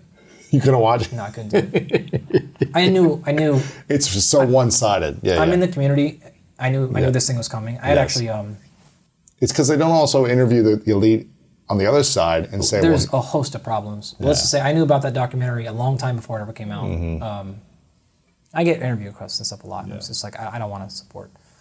I, I knew on either side, you're not watching documentaries. I knew where it was coming, and I knew right. it wasn't going to be fair. Right. Oh, I'm not going to waste my time. I'm not going to support these things, um, which sucks because again, people eating vegetables is great. Yeah. And You're now not saying don't eat lots of plants and vegetables. Well, And- I feel like the whole, whole community got stained a little bit Hmm. because of a, a bad actor, Mm-hmm. a disingenuous person. It's like oh, oh, I don't like. I don't want that message. I just want like people to know, hey, if you're gonna do it, and there's people who are actually really good in that community Yeah. who this is and it's hey, it's not a panacea. It's also not like show me evidence that in a in a reasonable diet that addition of meat is worse. You're not going to see that either.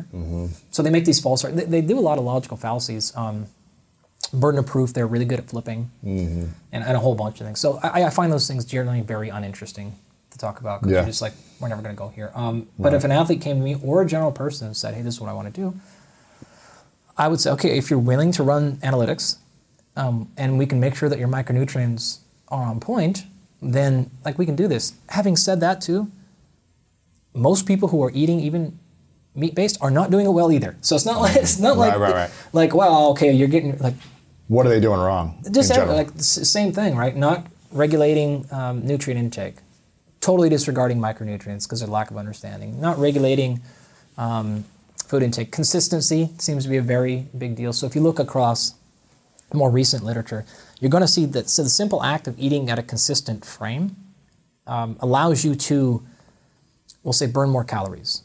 So you can ingest more calories, say the same way, by eating consistently uh, compared against an inconsistent eating pattern. So just basic principles like that. We've talked mm-hmm. about having some caloric regulation. I don't care how you do it. Mm-hmm. Having a, a mostly whole food nutrient based thing. Regulation of this is what I call my 90%, by the way. It's like 90% of quality diets are going to do 90% of the same thing. Mm-hmm. Right? It, it's these standard principles. Yes. It's regulation of um, variety of colors. So for polyphenol and a whole host of other important intake, you probably want a decently widespread of colors. You want dark, rich colors. Um, you need to understand fiber intake one way or the other. Um, these are the principles that are going to work mostly for most people. Do you want more fiber or less fiber? Well, so that, that's another example of. I go back to the water. Right, right. You Um, want to, the right amount. Yeah. you don't want to flood yourself with too much fiber, is what you're saying. Y- y- well, yeah, You're going to know. Yeah. You're going to know really quickly. Exactly. Um, yeah. So in that example, the typical number we're going to throw around is like 10 grams or so per thousand calories. So if you're eating 2,000 calories a day, you're aiming for 20 to 30 grams of fiber. What does that look like in terms of, say, broccoli? Is that like a cup of broccoli? that, that'd be a lot of broccoli. That's a lot of broccoli. That would be a, that would be more bro- more broccoli than you want to eat you want 10% fiber. 10 grams 10 grams of fiber per thousand calories. per thousand calories. Yeah. So if you, were, uh, I'll give you, I'll give you a day. Yeah. Um, I just did this uh, yesterday. So let, let's say uh, uh, I've got a um, NBA player. Just did the, these labs yesterday. Uh, I'll, I'll use a different example. Let's go with um, something that's more. I'll do a baseball player because the lifestyle is more akin to a Yes. normal person, right? Um, you're going to wake up and maybe you're going to have something like uh, three or four eggs, maybe a little bit of diced up vegetables in there, maybe some aromatics, onion, garlic, or whatever, or eggs. If you're just like, that's too much. Maybe you're going to have a little bit of blueberries, um, you're going to have some raspberries, and then maybe even a little bit of avocado. If we want to go heavier on carbohydrates, we're going to kick out the avocado and maybe go sourdough, piece of sourdough bread, something like this. If we have a specific mic- micronutrient issue, then we're going to choose the fruit intentionally. So I want you with a pear this morning, not blueberries. I want you with whatever the case may be. Um, you're going to go there, and then you're probably going to have some sort of nutrients three or so hours later, which are going to be mostly, say, a protein source. So say this is a, a yogurt with um, maybe plain yogurt. Maybe, maybe that's it. Maybe it's a little bit of granola if you're going to go train right after it. Sure. You know, something like that. No problem. Lunch, it's going to look very Mediterranean, paleo-ish, right? So it's going to be a lot of greens and a lot of uh, vegetable, and then it's um, depending on the person, maybe salmon, maybe not. Maybe we need to go way away from fish for a while.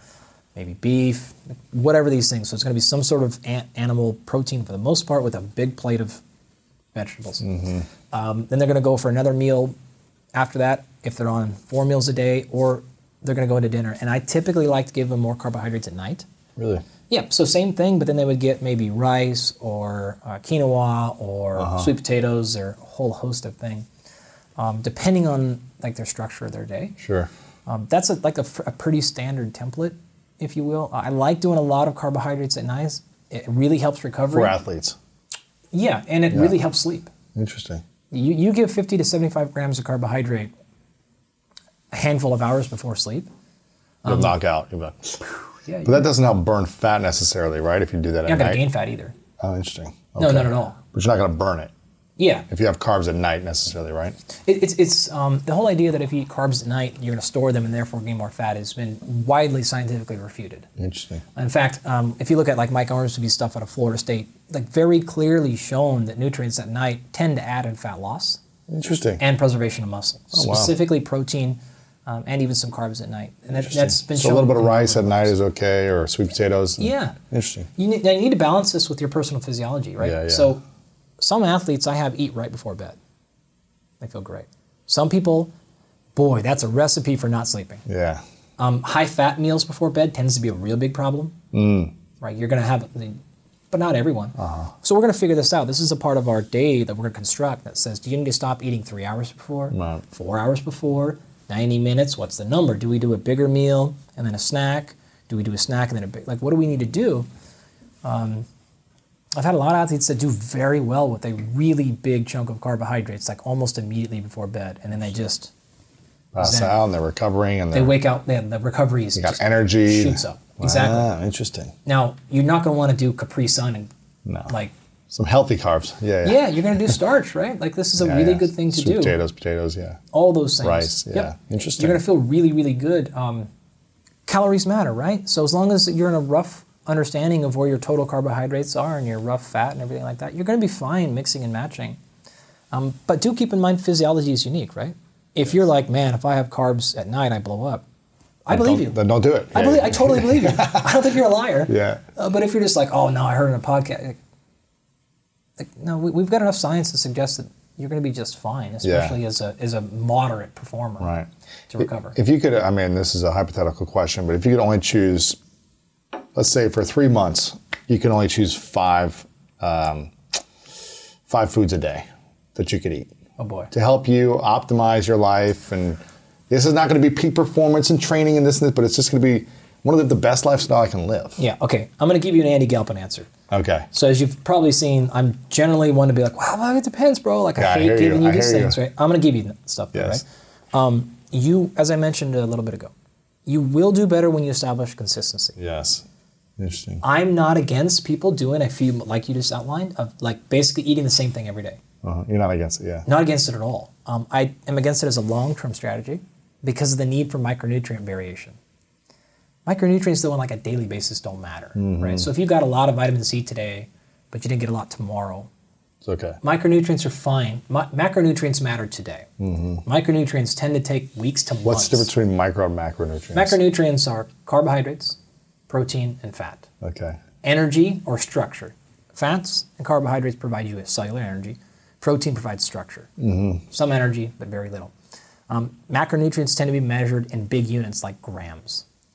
Micronutrients typically split into a handful of categories minerals, vitamins, and then things like polyphenols. Okay. Right? Um, any of those nutraceuticals that are, that are lower there, those tend to be measured in very small units. So micrograms or milligrams or very small things. Got it.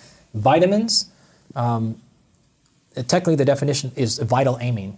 That's where the word vitamin comes from. So it's vital to survive. And amine being like a, a small part of an amino acid. Mm-hmm. So these are structures that have been identified throughout history that play a, a role in health. Mm. So for example, you can live without carbohydrates. You cannot live without vitamins. Mm. And if you have a clinical deficiency in a vitamin, you're going to get a disease immediately. You're not going to get a disease from having low carbs. Right, right. Like that's the structural difference. Now, vitamins tend to be broken up into a couple of categories. You have fat soluble, so these are ones that um, they're they're absorbed best when you eat them with fat, and they're going to be stored in your own fat. Then you have water soluble ones like vitamin C. So vitamin C is going to come in, go into your bloodstream. Any excess, for the most part, you're just going to urinate out. Um, Fat soluble ones like vitamin D are going to stay around for a long time. And so, because fat soluble ones stay around, you don't have to have them necessarily every day because they're around, and if your body needs it, it'll, it'll pull some Right. out of tissue. Minerals, zinc, magnesium, rocks, basically, are quite different. You can play with vitamins. Like if you took a multivitamin every day, fine. You don't want to play with minerals. They have a much bigger physiological consequence. Um, magnesium is pretty okay. Like if you're just, not a bad strategy, right?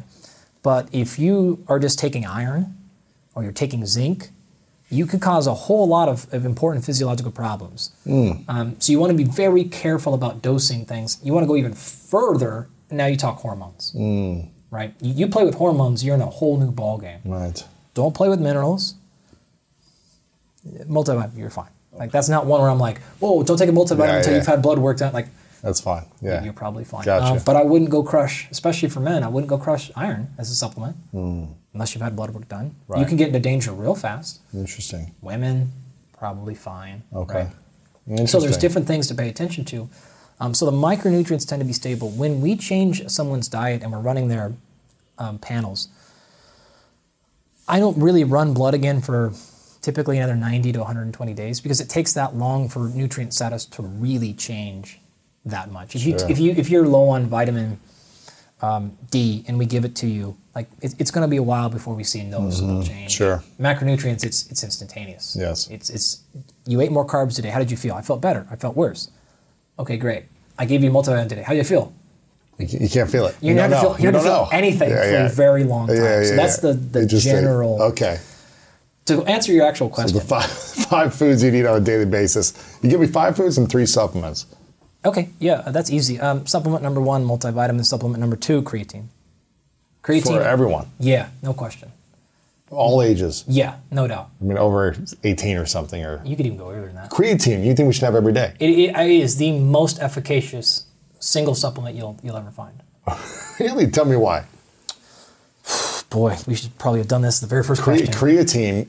So what does it do it for is, you? It is probably the number one to three most studied supplement.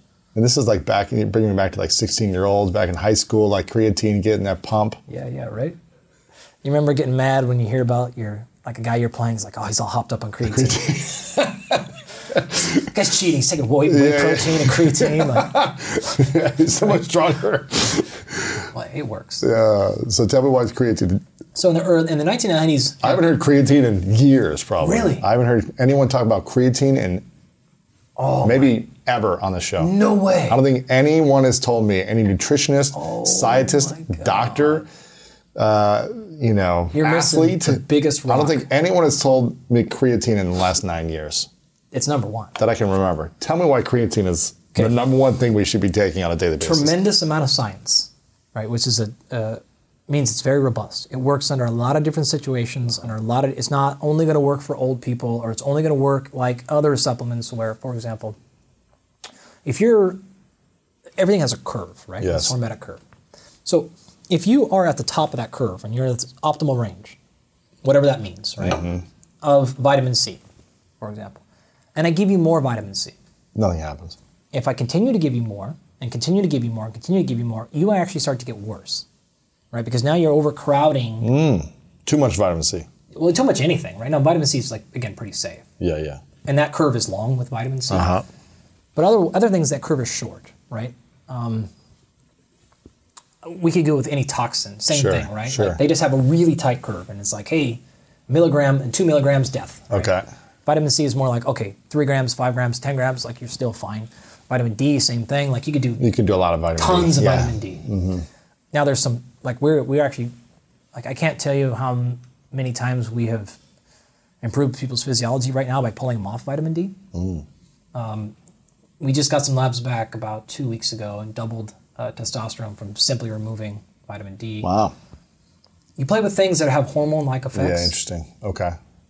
But creatine, Now, like without generally vitamin D is super safe. Yes, generally yes, supporter. Yes. you, you should be paying attention. Yes. To vitamin D. Um, I like precision. right. Having said that, um, everything has this curve, right? So if you are here with vitamin C and I give you too much, actually things get worse. If you're cl- clinically deficient and I give you that same amount, then things got better. So you have to understand where on the curve you are with some of these things. Uh, testosterone is another easy example. If you're at a normal range, going normal to a little bit higher has very f- nil functional effects. But if you're a little bit low to going to normal has huge Yes. positive beneficial effects. Okay. Um, creatine doesn't have a curve like that necessarily. So there's no clinical like deficiencies of creatine unless you have some of these really weird uh, conditions. But having said that, you can really kind of take it a lot and it doesn't kick back. There's no feedback loops. So I can just keep powder, straight powder to the water, drink creatine all day. Yeah, it's, not going to go cause your bones to start excreting excess Right, calcium or anything like like like other vitamins and particularly minerals will do. Man. It's not a hormone, so it's not going to change your regulation and production of growth hormone or anything like that, like other stuff do. So number one, ton of science. It works in a lot of populations, meaning if you're a little bit low on your creatine or you're already good, you're still going to have an effect. It's okay. It's very cheap. Right. It's very accessible. Creatine monohydrate is all you need to really get to. Um, it's been st- uh, the safety profile is outstanding. So we have very little evidence to yeah. suggest it's going to be detrimental to anybody, Long term. long term or short term. Uh-huh. All that on one side, you say, okay, so what's the risk of taking it? Well, basically nothing, right? Because of all this, which is different from any, not any, but a lot of other supplements. So you take creatine every day? Positive effects. Let's get here. Yes. You can take it every day. Do you take it every day? or Yeah, I try to. You try to. for the most part. Yeah, Oh, wow. I'll go through.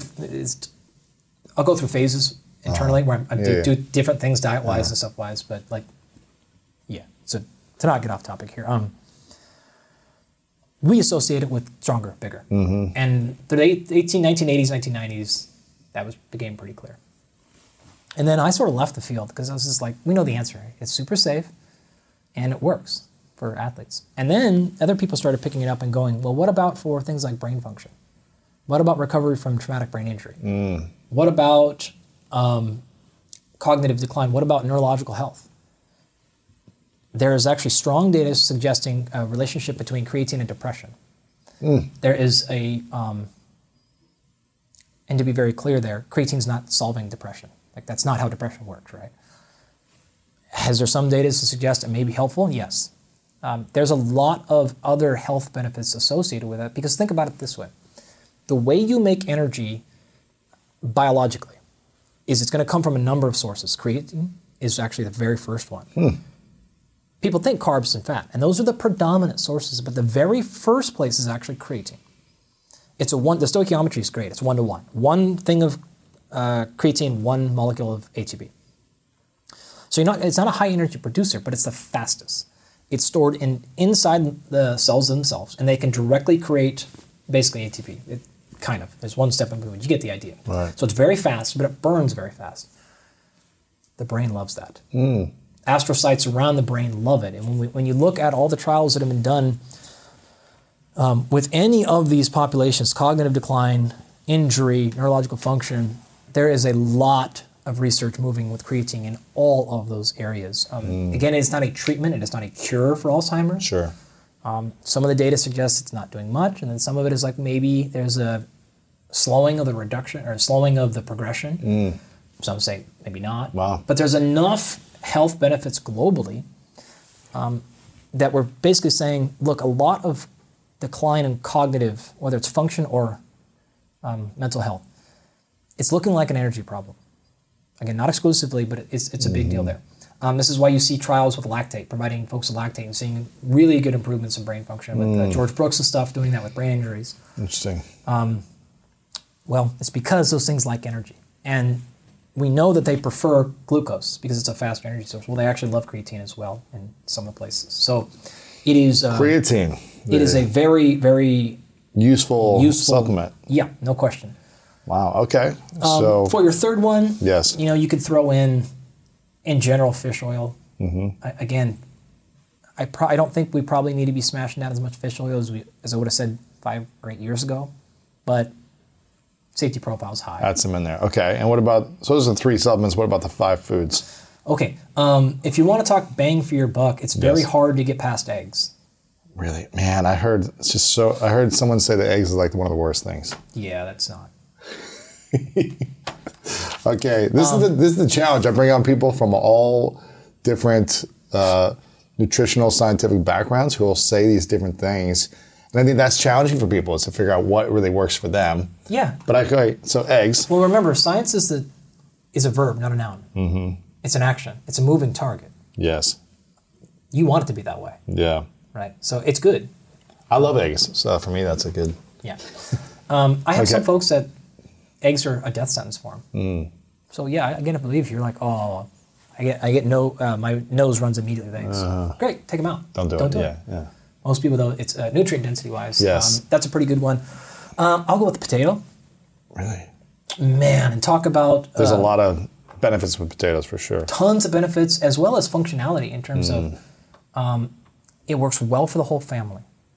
You can cook it a ton of different ways. Mm-hmm. Preparation methods, um, they all change the nutrient profile, by the way, Uh-huh. all of it. Um, so you can make it into a resistant starch if you want. You can make it into a faster acting carbohydrate if you want. Mm. You can um, make it in a mash. You can make it Yeah. like you can do different things. Um, it's cheap, high quality, and a ton of nutrient variety. Mm-hmm. Okay. Lots of fiber, lots of good things. Energy source. Um, Potato. Yep. so those are a pretty good one. I would say I'm torn between blueberries. Yeah. I've heard that as a common with a lot of experts. Yeah, it's actually a super top five. Yeah. Like it's a fun uh, nootropic hack. I just don't like blueberries. Blueberries like taste. before performance, like big big help. Mm. Um, there's been a lot of uh, uh, there's been some literature showing it having a, like a fairly robust nootropic effect acutely. So you take it right now, like before you go perform. It's gonna help better. you. Yeah. Um, it has double the, mostly double the amount of carbohydrates relative to other berries. So if like calories are a concern, then maybe you would want to switch it for raspberries. Okay. You know, something like Gotcha. that.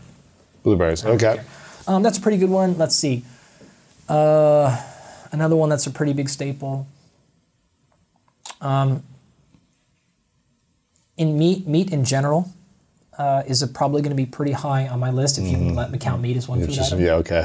Not like if you do. What's the optimal meat? If you just like, I can only do this type of fish. I want to do this type of. I'm probably going to take, like, personally, Yes. I'm going for antelope. antelope. Yeah. That's just because my freezer is stocked with it. Okay. Almost every year. Yeah.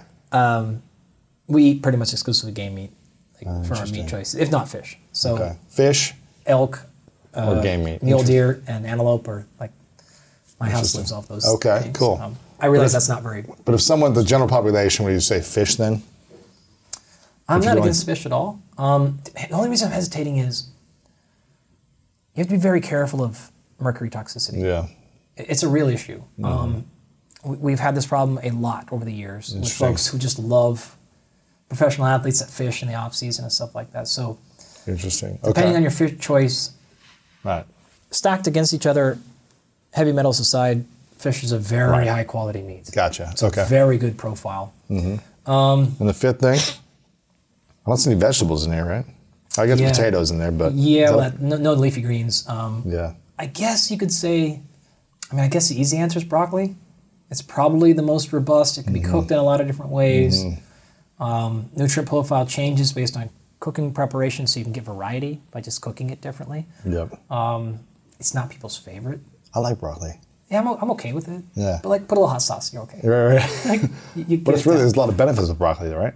tons. Yeah. Yeah, tons. Um, Yeah. In a lot of ways. So Cool. that's probably like my five. Where you're like, well, that's the least interesting five that anyone's no, ever it's said. good. Yeah, it's all that's good. A, that's a pretty good. Um, what I would really say, I guess, my advice for someone is whether you want to do the five meals a day thing or three meals a day or one meal a day for the average person, it doesn't really matter.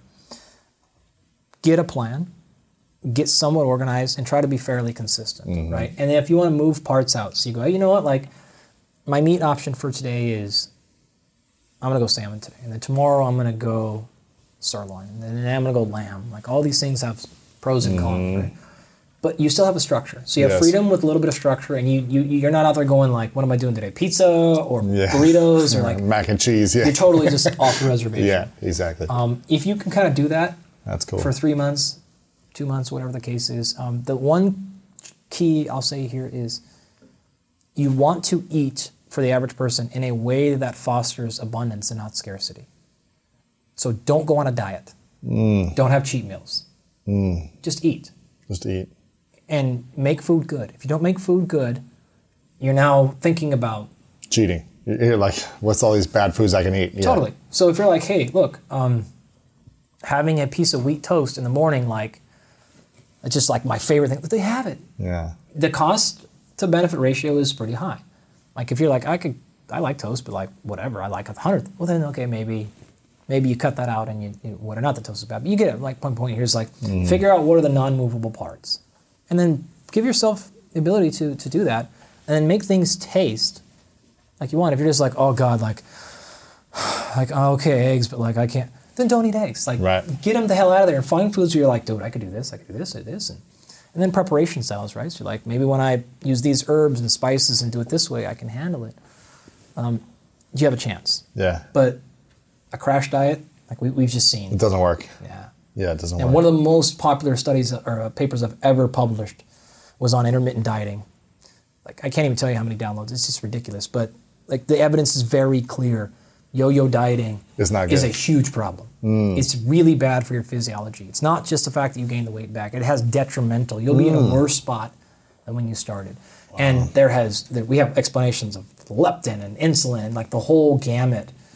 Uh, there's problems. So you really want to be Wow. cautious of harden the paint for a month and then completely off the reservation. Like Be more consistent, yeah. Sustainable. But you're also saying like having some um, restriction or fasting incorporation is also can be helpful. Like if you're, for some people, yeah, yeah. Got it. Um, there's no magic Yeah. to fasting. There's no special benefit to it.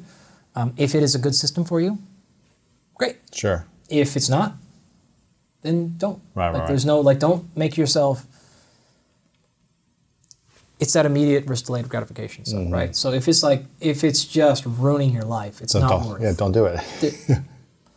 if you're like, well, that kind of sucks, but like, it's the only way I can control myself, then it's probably worth the Mm-hmm. Right, exchange. right. I mean, I have a friend who's like this with even carbohydrates. And we've gone through this so many times, and he knows, he's like, I know carbohydrates are not bad. I can't control myself with them, though.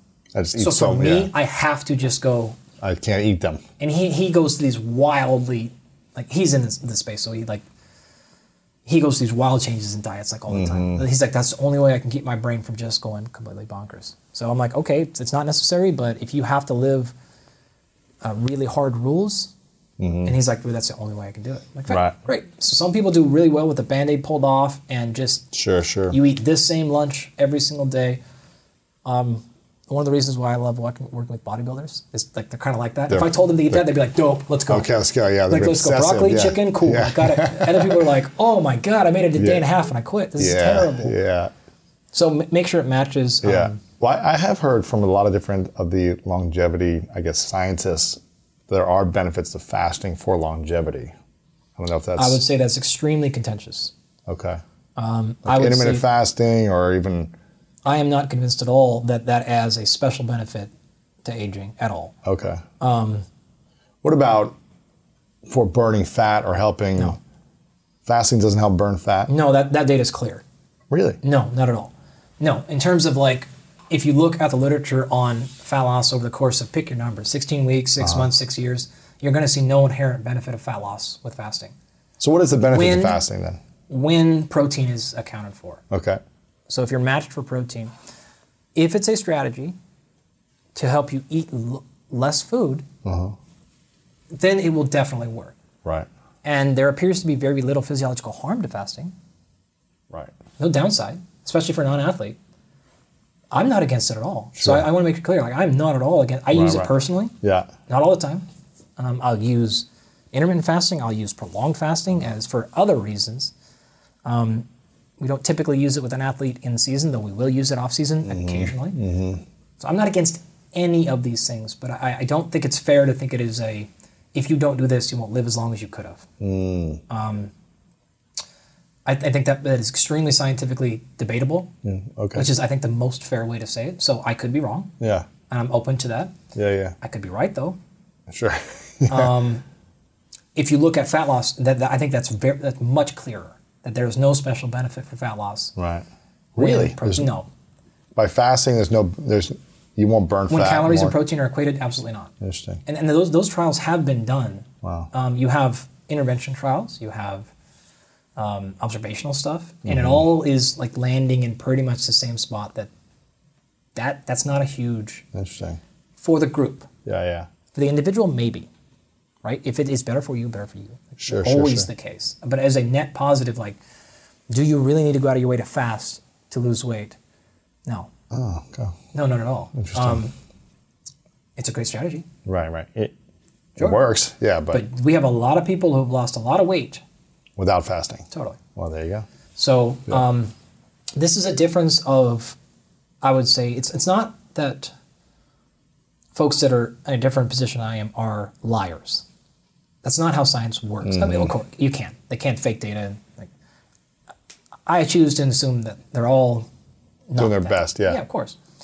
It's a difference of opinion of, of what is an actionable piece of evidence versus not. So some people think they'll see evidence in, say, um, an animal study, and that is actionable. Well, the, in, in this particular case, um, we, we can't say differently. I can't tell you it's going to worsen aging. I don't have any evidence to suggest it makes it worse. Right. I don't have any. They're, they're, they're, it's very hard to do a human longevity study. So they say, hey, look, there's no downside. There's a plausible upside. It's worth the risk. Right, right. I say, well, you have a plausible upside, you have no risk, but your plausibility is questionable. Um, the things that are working in the animal don't carry over to the human, which we've seen in other things. I don't think it does anything. So it, it's, it's simply a matter of what you choose to be actionable or not. You move that up to the human trials. I think where it differs is this. Let's say, I'm making this up, but let's say there was a study on fasting in animals and it showed um, it worked.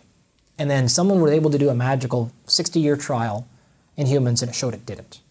Well, if the people then continue to push the animal stuff saying it worked, then that's malpractice. That's misinformation. Because you have evidence in human that challenged that thesis Right. and it showed it clearly didn't work. That's not the case. Right. Right now it is. This is the only level of evidence we Right. have. We're seeing that it's working here with these animals, and so it could work. I think the rest of the evidence stacked on top of that, and my thought is this is not going to carry over to humans. Hmm, interesting. I don't think it is. Well, they think it does. And that's the differentiation. Yeah, right? interesting. Um, we see this with, in the case of the fat loss, we have carried these, not we, but scientists have collected, the, have collect, run these trials on humans, and it did not work. And so that's why I'm very firm in that one. Hmm. Because we've run those experiments in the humans, and it didn't work. Interesting. And um, to me, then to use mechanism study Mm-hmm. or animal or cell culture models or yeast models or anything like that, to, in the face of human evidence that's not just observational, Mm-hmm. to me now it's like, what are you doing here? Like we have good evidence in humans. Um, these studies could be wrong and other Yeah, stuff. So like you don't need to change your career or anything. But to me, I'm going to the message I will send then is, hey, like this is not a necessary thing. It's not particularly special or advantageous. Um, But this is a moving field. Yeah. No question Always. about it. Yeah. So we don't know per se um, what matters for fat loss. Consistency number one, right? Not within your timing, but if you don't stick to some principles, whatever those principles are, it's not going to move, right? Right. So um, we always say like the number one thing for fat loss is adherence. Whatever your plan is, if you don't do it, it's like you're out the Mm-hmm. gates. The vast majority of people simply don't adhere. Mm-hmm. So conversation over Right. just like can we work on that side of the equation then then that really matters um, there's a lot of other reasons i love fasting for like really fun stuff but um, we have done this a So you like it, you do it, you recommend it for certain things, I, but I think you're not i think the message though that you have to do it to improve your longevity i think is wrong Right, right. Well, I don't think it's you have to to do that, but I, I've seen there's I don't, benefits I don't think it will i'll even say further i don't think it will aid in your longevity at all i don't think that there is um, as a general rule a positive needed effect of aging or of, of fasting on aging. Interesting. I think there's a positive needed effect of caloric control. Like that, Okay. that seems to be pretty clear. So less calories, Controlled calories. controlled calories can help you live longer. You don't see people at 105 at 400 pounds. Like you, you're just not going Right. to see that stuff. If fasting is your method of that, fantastic, I see what you're saying. great. Uh, and we've I've done studies. So, um, 2010, I worked with a guy named Per Tesch, very famous muscle physiologist in Stockholm, and we studied athletes that were 80 years old or more. So 89 year old athletes. So these were people that were Olympic and world champions in the 1940s and 50s, and they have not stopped competing. Wow. uh, skiers. So they Skiers. have a yep, they have a race over there, which is like their Jeez. equivalent of the Boston Marathon, but it's the ski version. So thousands of entrants a year. Talking about um, not downhill skiing, but um, Cross country cross country skiing. Yeah. You're not breaking legs. The over best, here, yeah. breaking hips when you fall. yeah, the best in the world are doing two hours. Yes. You know, the average person four to five. So it's like a, a rough cultural equivalent. Um, so these folks were have done that race for 40 to 50 consecutive years. They've not stopped competing, right? They're entering these things. Um, and we've, we've gone over there. We've taken blood, we've taken muscle samples, we run VO2 maxes Wow. on them, like the whole shabam, right? So these are the most successful folks. In fact, we broke an unofficial official record. Uh, we had a 92 year old with a VO2 max close to 40 milliliters per kilogram per minute, which is the what what, like an average college kid would be. Wow. That's Outrageous, pretty. right? That's pretty cool. Yeah. Th- these folks are not fasting. Well, they, they can't when they're competing at that high level. Also, Maybe, maybe not, right? if you're not training like that, totally. you wouldn't be able to. But I think for the average So to human me, I'm like, who's sitting around all day and not moving their body, Yep. I guess my point here is I don't think you're going to get to 90 super well if that training part is not a piece of the equation. you need the training part. You gotta have the training part, right? And so if you're training, you're going to be eating. A little more. You can't be, yeah. Totally. So th- those folks So it depends where you're at, and as you're saying. Yeah. So all of these, um, again, need to be moved forward as viable options. Mm-hmm. Now, I'll even say this: if you would have asked me this question eight years ago, I would have, um, I would have probably tried to convince you that there are negative effects of fasting. Mm. I was wrong.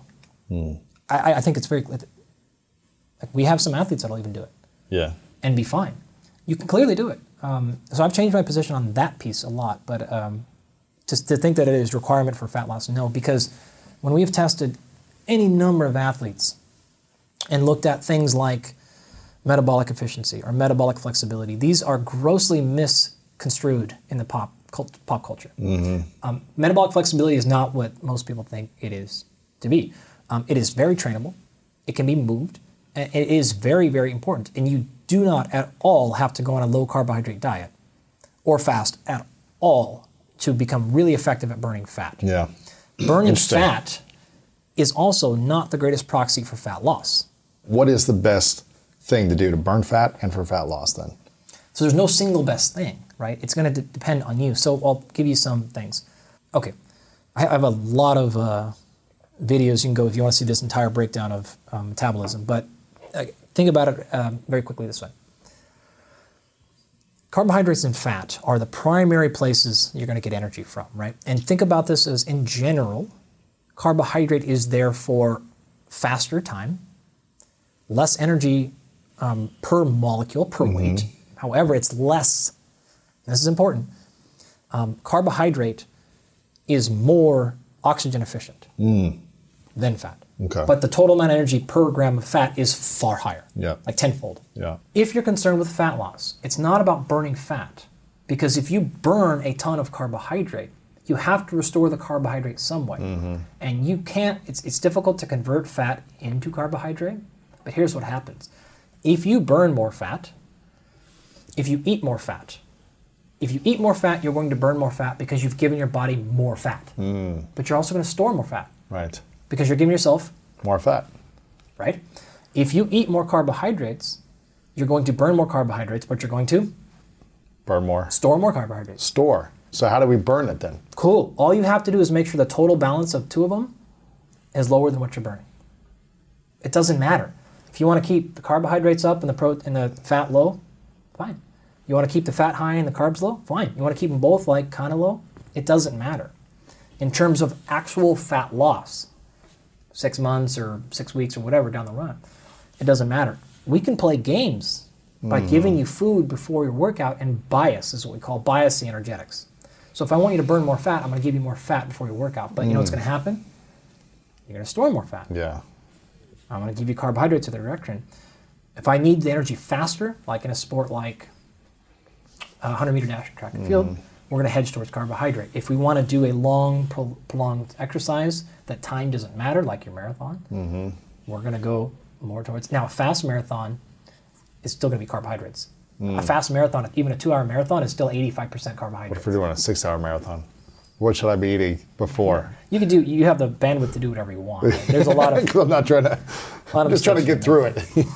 So what happens is because it, it's regulating these places, your body's going to say, if we have excess fat come in, we're going to burn some of it as fuel as we uh-huh, can, uh-huh. but we're also going to store more because we have excess, right? So this, this this de novo lipogenesis, the ability to take extra carbohydrates, and then the leftover ones get stored as fat, is very difficult to do. Hmm. What happens is you just store them as carbohydrates. Yeah.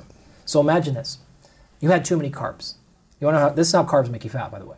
It's not that those things get converted into fat. That's a very difficult process. You're going to take a bunch of those carbohydrates and you're going to store. You're going to max out muscle. And you're going to max out blood glucose. and you're going to max out the liver. And then what happens to the rest? Well, it says, hey, any little bit of fat that we're burning right now, turn it off. Mm-hmm. Because we have so much extra carbohydrate. We're only going, and so you become very carbohydrate burning doing things like this, what we're doing, which should be a very fat dominant thing because we don't need energy quickly right now. So the excess cal- excess carbohydrate ingestion is not converting into fat; it's simply lowering the rate of fat burning. Gotcha. Ingestion of over fat does the same thing in the opposite direction, Right, right? right, right.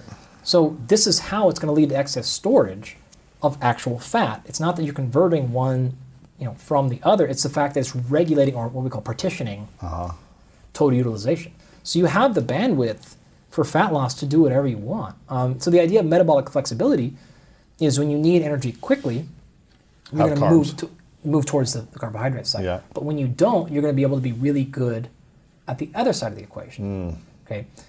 You do not need to fast. You do not need to have lower carbohydrates to get good at fat burning. That's complete garbage. What do you need to do? You need to be able to be good at fat burning. If you want to get better at it, can you okay, here's a quick test. Um, if you can wake up in the morning and go like for a 30 minute jog without food, and like you feel fine, maybe you're hungry but you feel fine, then you're probably decent at fat burning. Hmm. If you are a complete wreck and you can't get 15 feet, then you're probably very poor at hmm. using fat as a fuel source. Mm-hmm.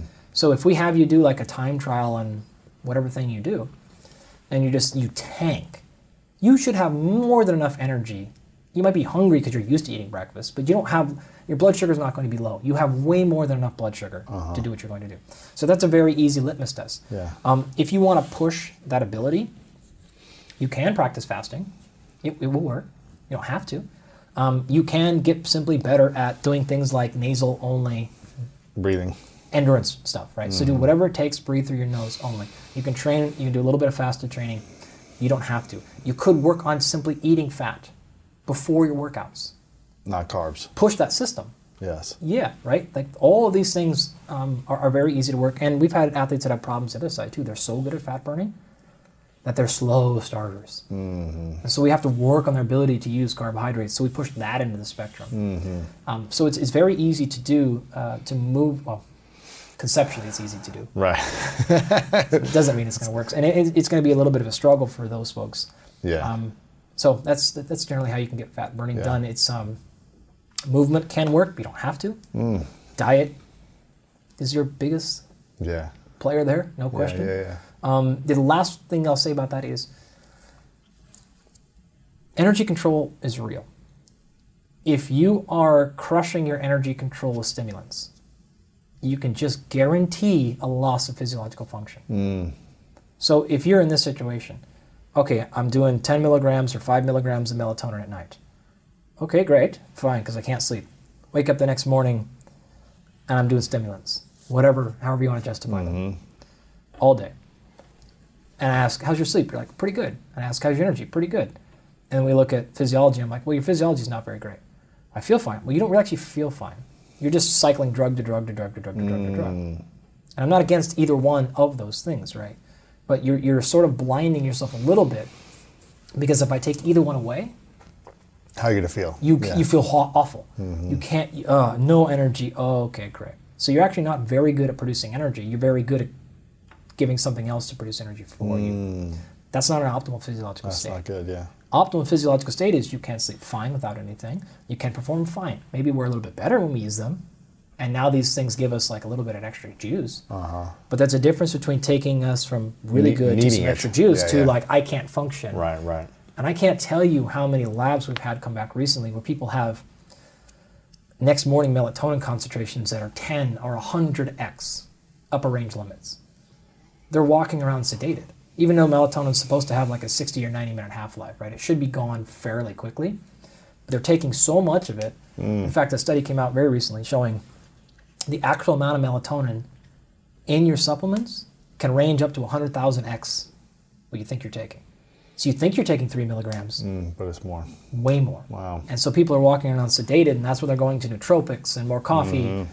and more nicotine, which again, I'm not, it's any of those things, but like we have to have a little bit more control. The easiest way around all this stuff is like eat a simple diet, drink water, regulate stress, sleep. Mm-hmm. Okay, let's come back to baseline. What do I feel like when I'm not taking microdosing LSD? Like, what do I take when I'm not? right, right. Like when I'm not weed doing, every day. Yeah, yeah. like you- having gummies and this and this. Totally, yeah. right? And then you can go, okay, actually, like I was just regulating everything coming in. And now we can start playing here and here and. Yeah, here. yeah. But we have been generally pulled people off of things more than we put people on things. Yeah, Because exactly. you, ju- you just lose any sense of normalcy, mm-hmm. which is a challenge. So. Lots of information here, Andy. You've got a YouTube channel with a lot of this stuff. If people want to nerd out and go into the data, they can see all your YouTube videos there. Your Instagram is really fun to check out. A lot of good tips there. You got a book as well, um, which is about getting unplugged. Right? It's it's evolving from technology to upgrade your fitness performance and consciousness. I wanted to go more into consciousness and exercise and things like that, but I think maybe we'll have to have you come back on next time to give people some, some time to digest this. But um, you also have your lab. Uh, I don't know if people are able to go to the lab if they're in L- if they're in LA, or if it's more for just high performance athletes. But Yeah. you've got a whole center there where you're sharing the research online from the lab, which is really cool. Uh, people can go to andygalpin.com, uh, your YouTube as well as that's just Andy. Is that Dr. Andy Galpin? I, I think it's just Andy Galpin. Andy Galpin was there. sure it'll come Instagram, Twitter, Facebook. We'll have it all linked up as well.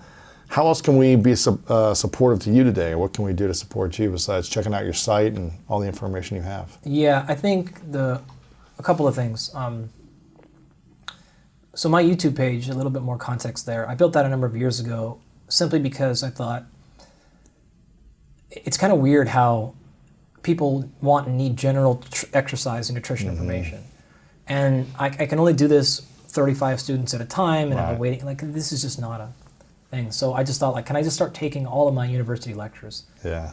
all the seminars I give, all the private speaking engagements, and can I just put them up on YouTube for free? Turns out you can. Yeah.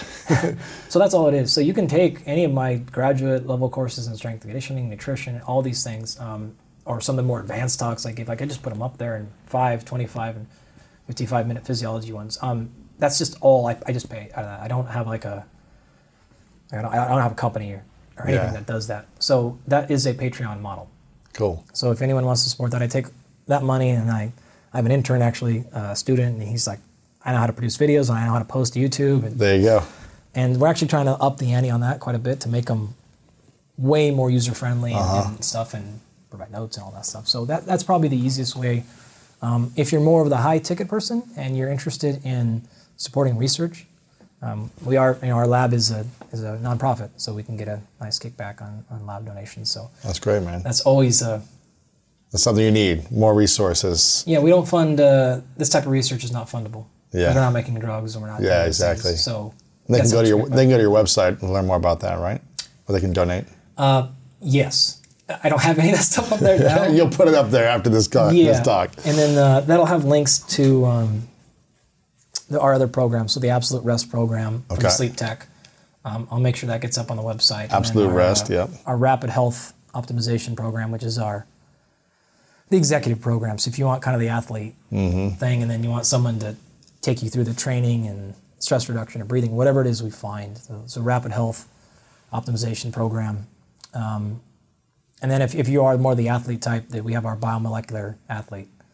That's that side of the equation. So Interesting. we can run all those labs and everything and get you your complete biomolecular blueprint and then provide solutions. Oh, that's cool. So you can run labs for people.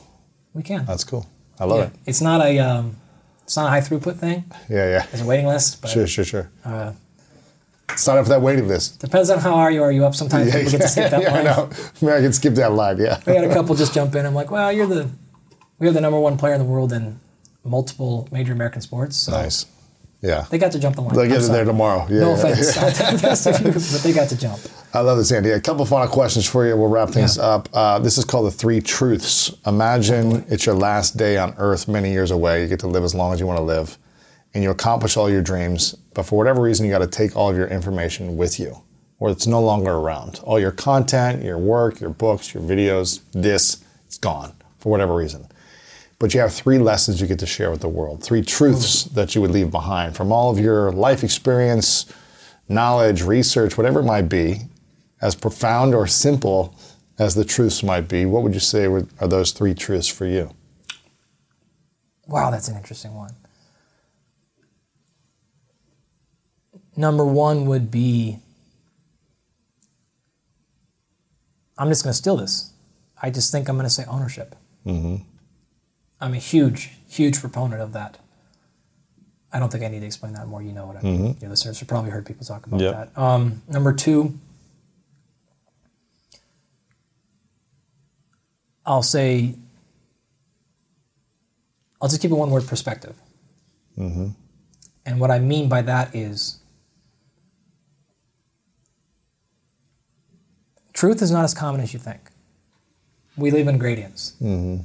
And what seems to be completely true for you may not be completely true for somebody else because of their perspective. Right. And we need to understand that science is not a thing that produces proof. It's very difficult, borderline impossible to prove. Right. All we do is play on levels of certainty. Uh, if you go back to any parts of our conversation, there are some of those things where I'd say I have tremendous certainty on. Um, you need water to perform, perform very well, right? And you need an, an X amount of water. I'm pretty certain about that. Other things we've talked about, I start to lose. I may still be like, yeah, this is true, but I have less certainty, and I'm willing to entertain ideas that are moving. Mm-hmm. I'm probably not willing to entertain an idea that you don't need water. Right. Yeah. There would have to be tremendous evidence for me to even not swipe right by your post. Right, right. Like, I'm not listening. I'm not listening or reading a post about how all you need to eat is liver. The burden of proof there is so extraordinary. Like, maybe I'm wrong about that in 10 years.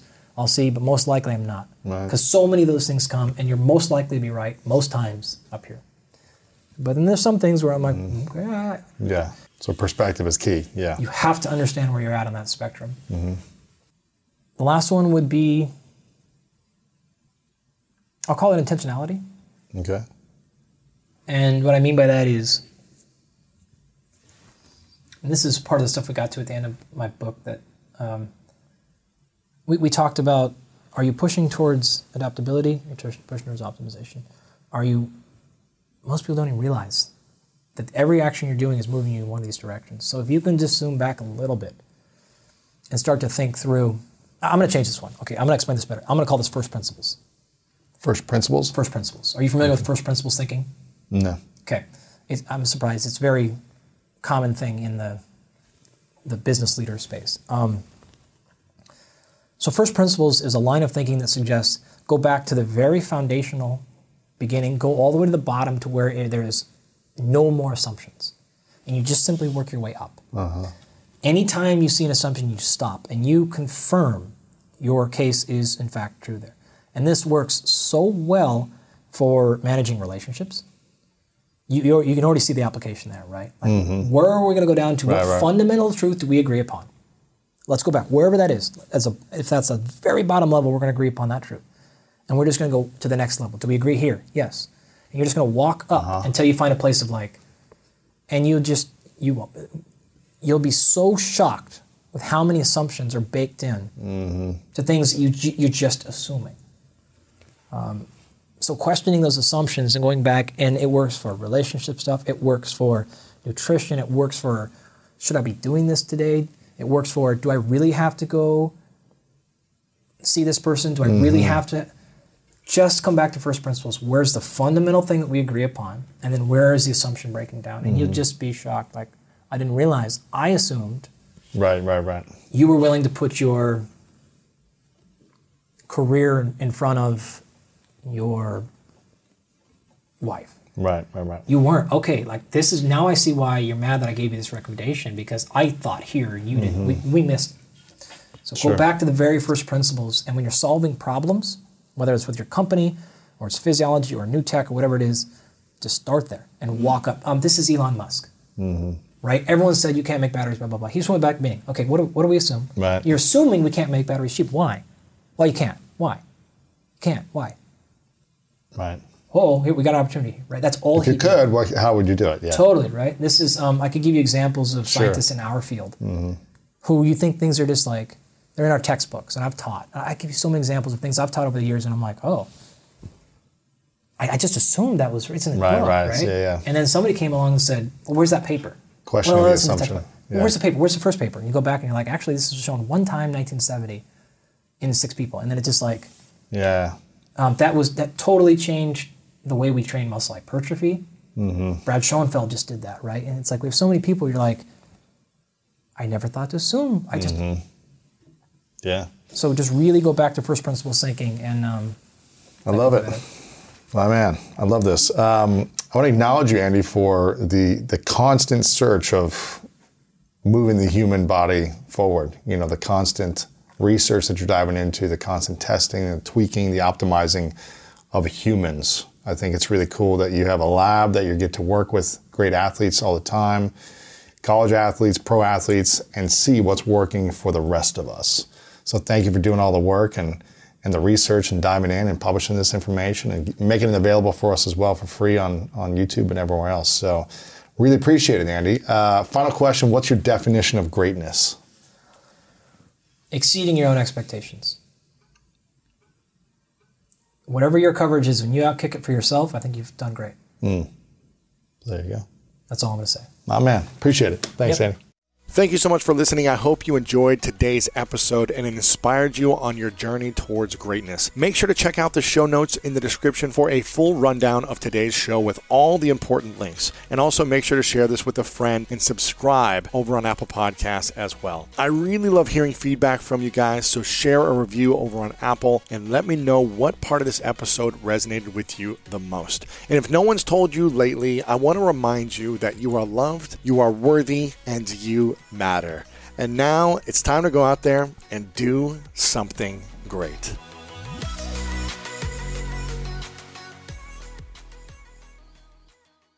Whether you're a morning person or a bedtime procrastinator, everyone deserves a mattress that works for their style. And you'll find the best mattress for you at Ashley. The new Tempur Adapt collection at Ashley brings you one of a kind body conforming technology, making every sleep tailored to be your best. The collection also features cool to the touch covers and motion absorption to help minimize sleep disruptions from partners, pets, or kids. Shop the all new Tempur Adapt collection at Ashley in store or online at ashley.com. Ashley, for the love of home.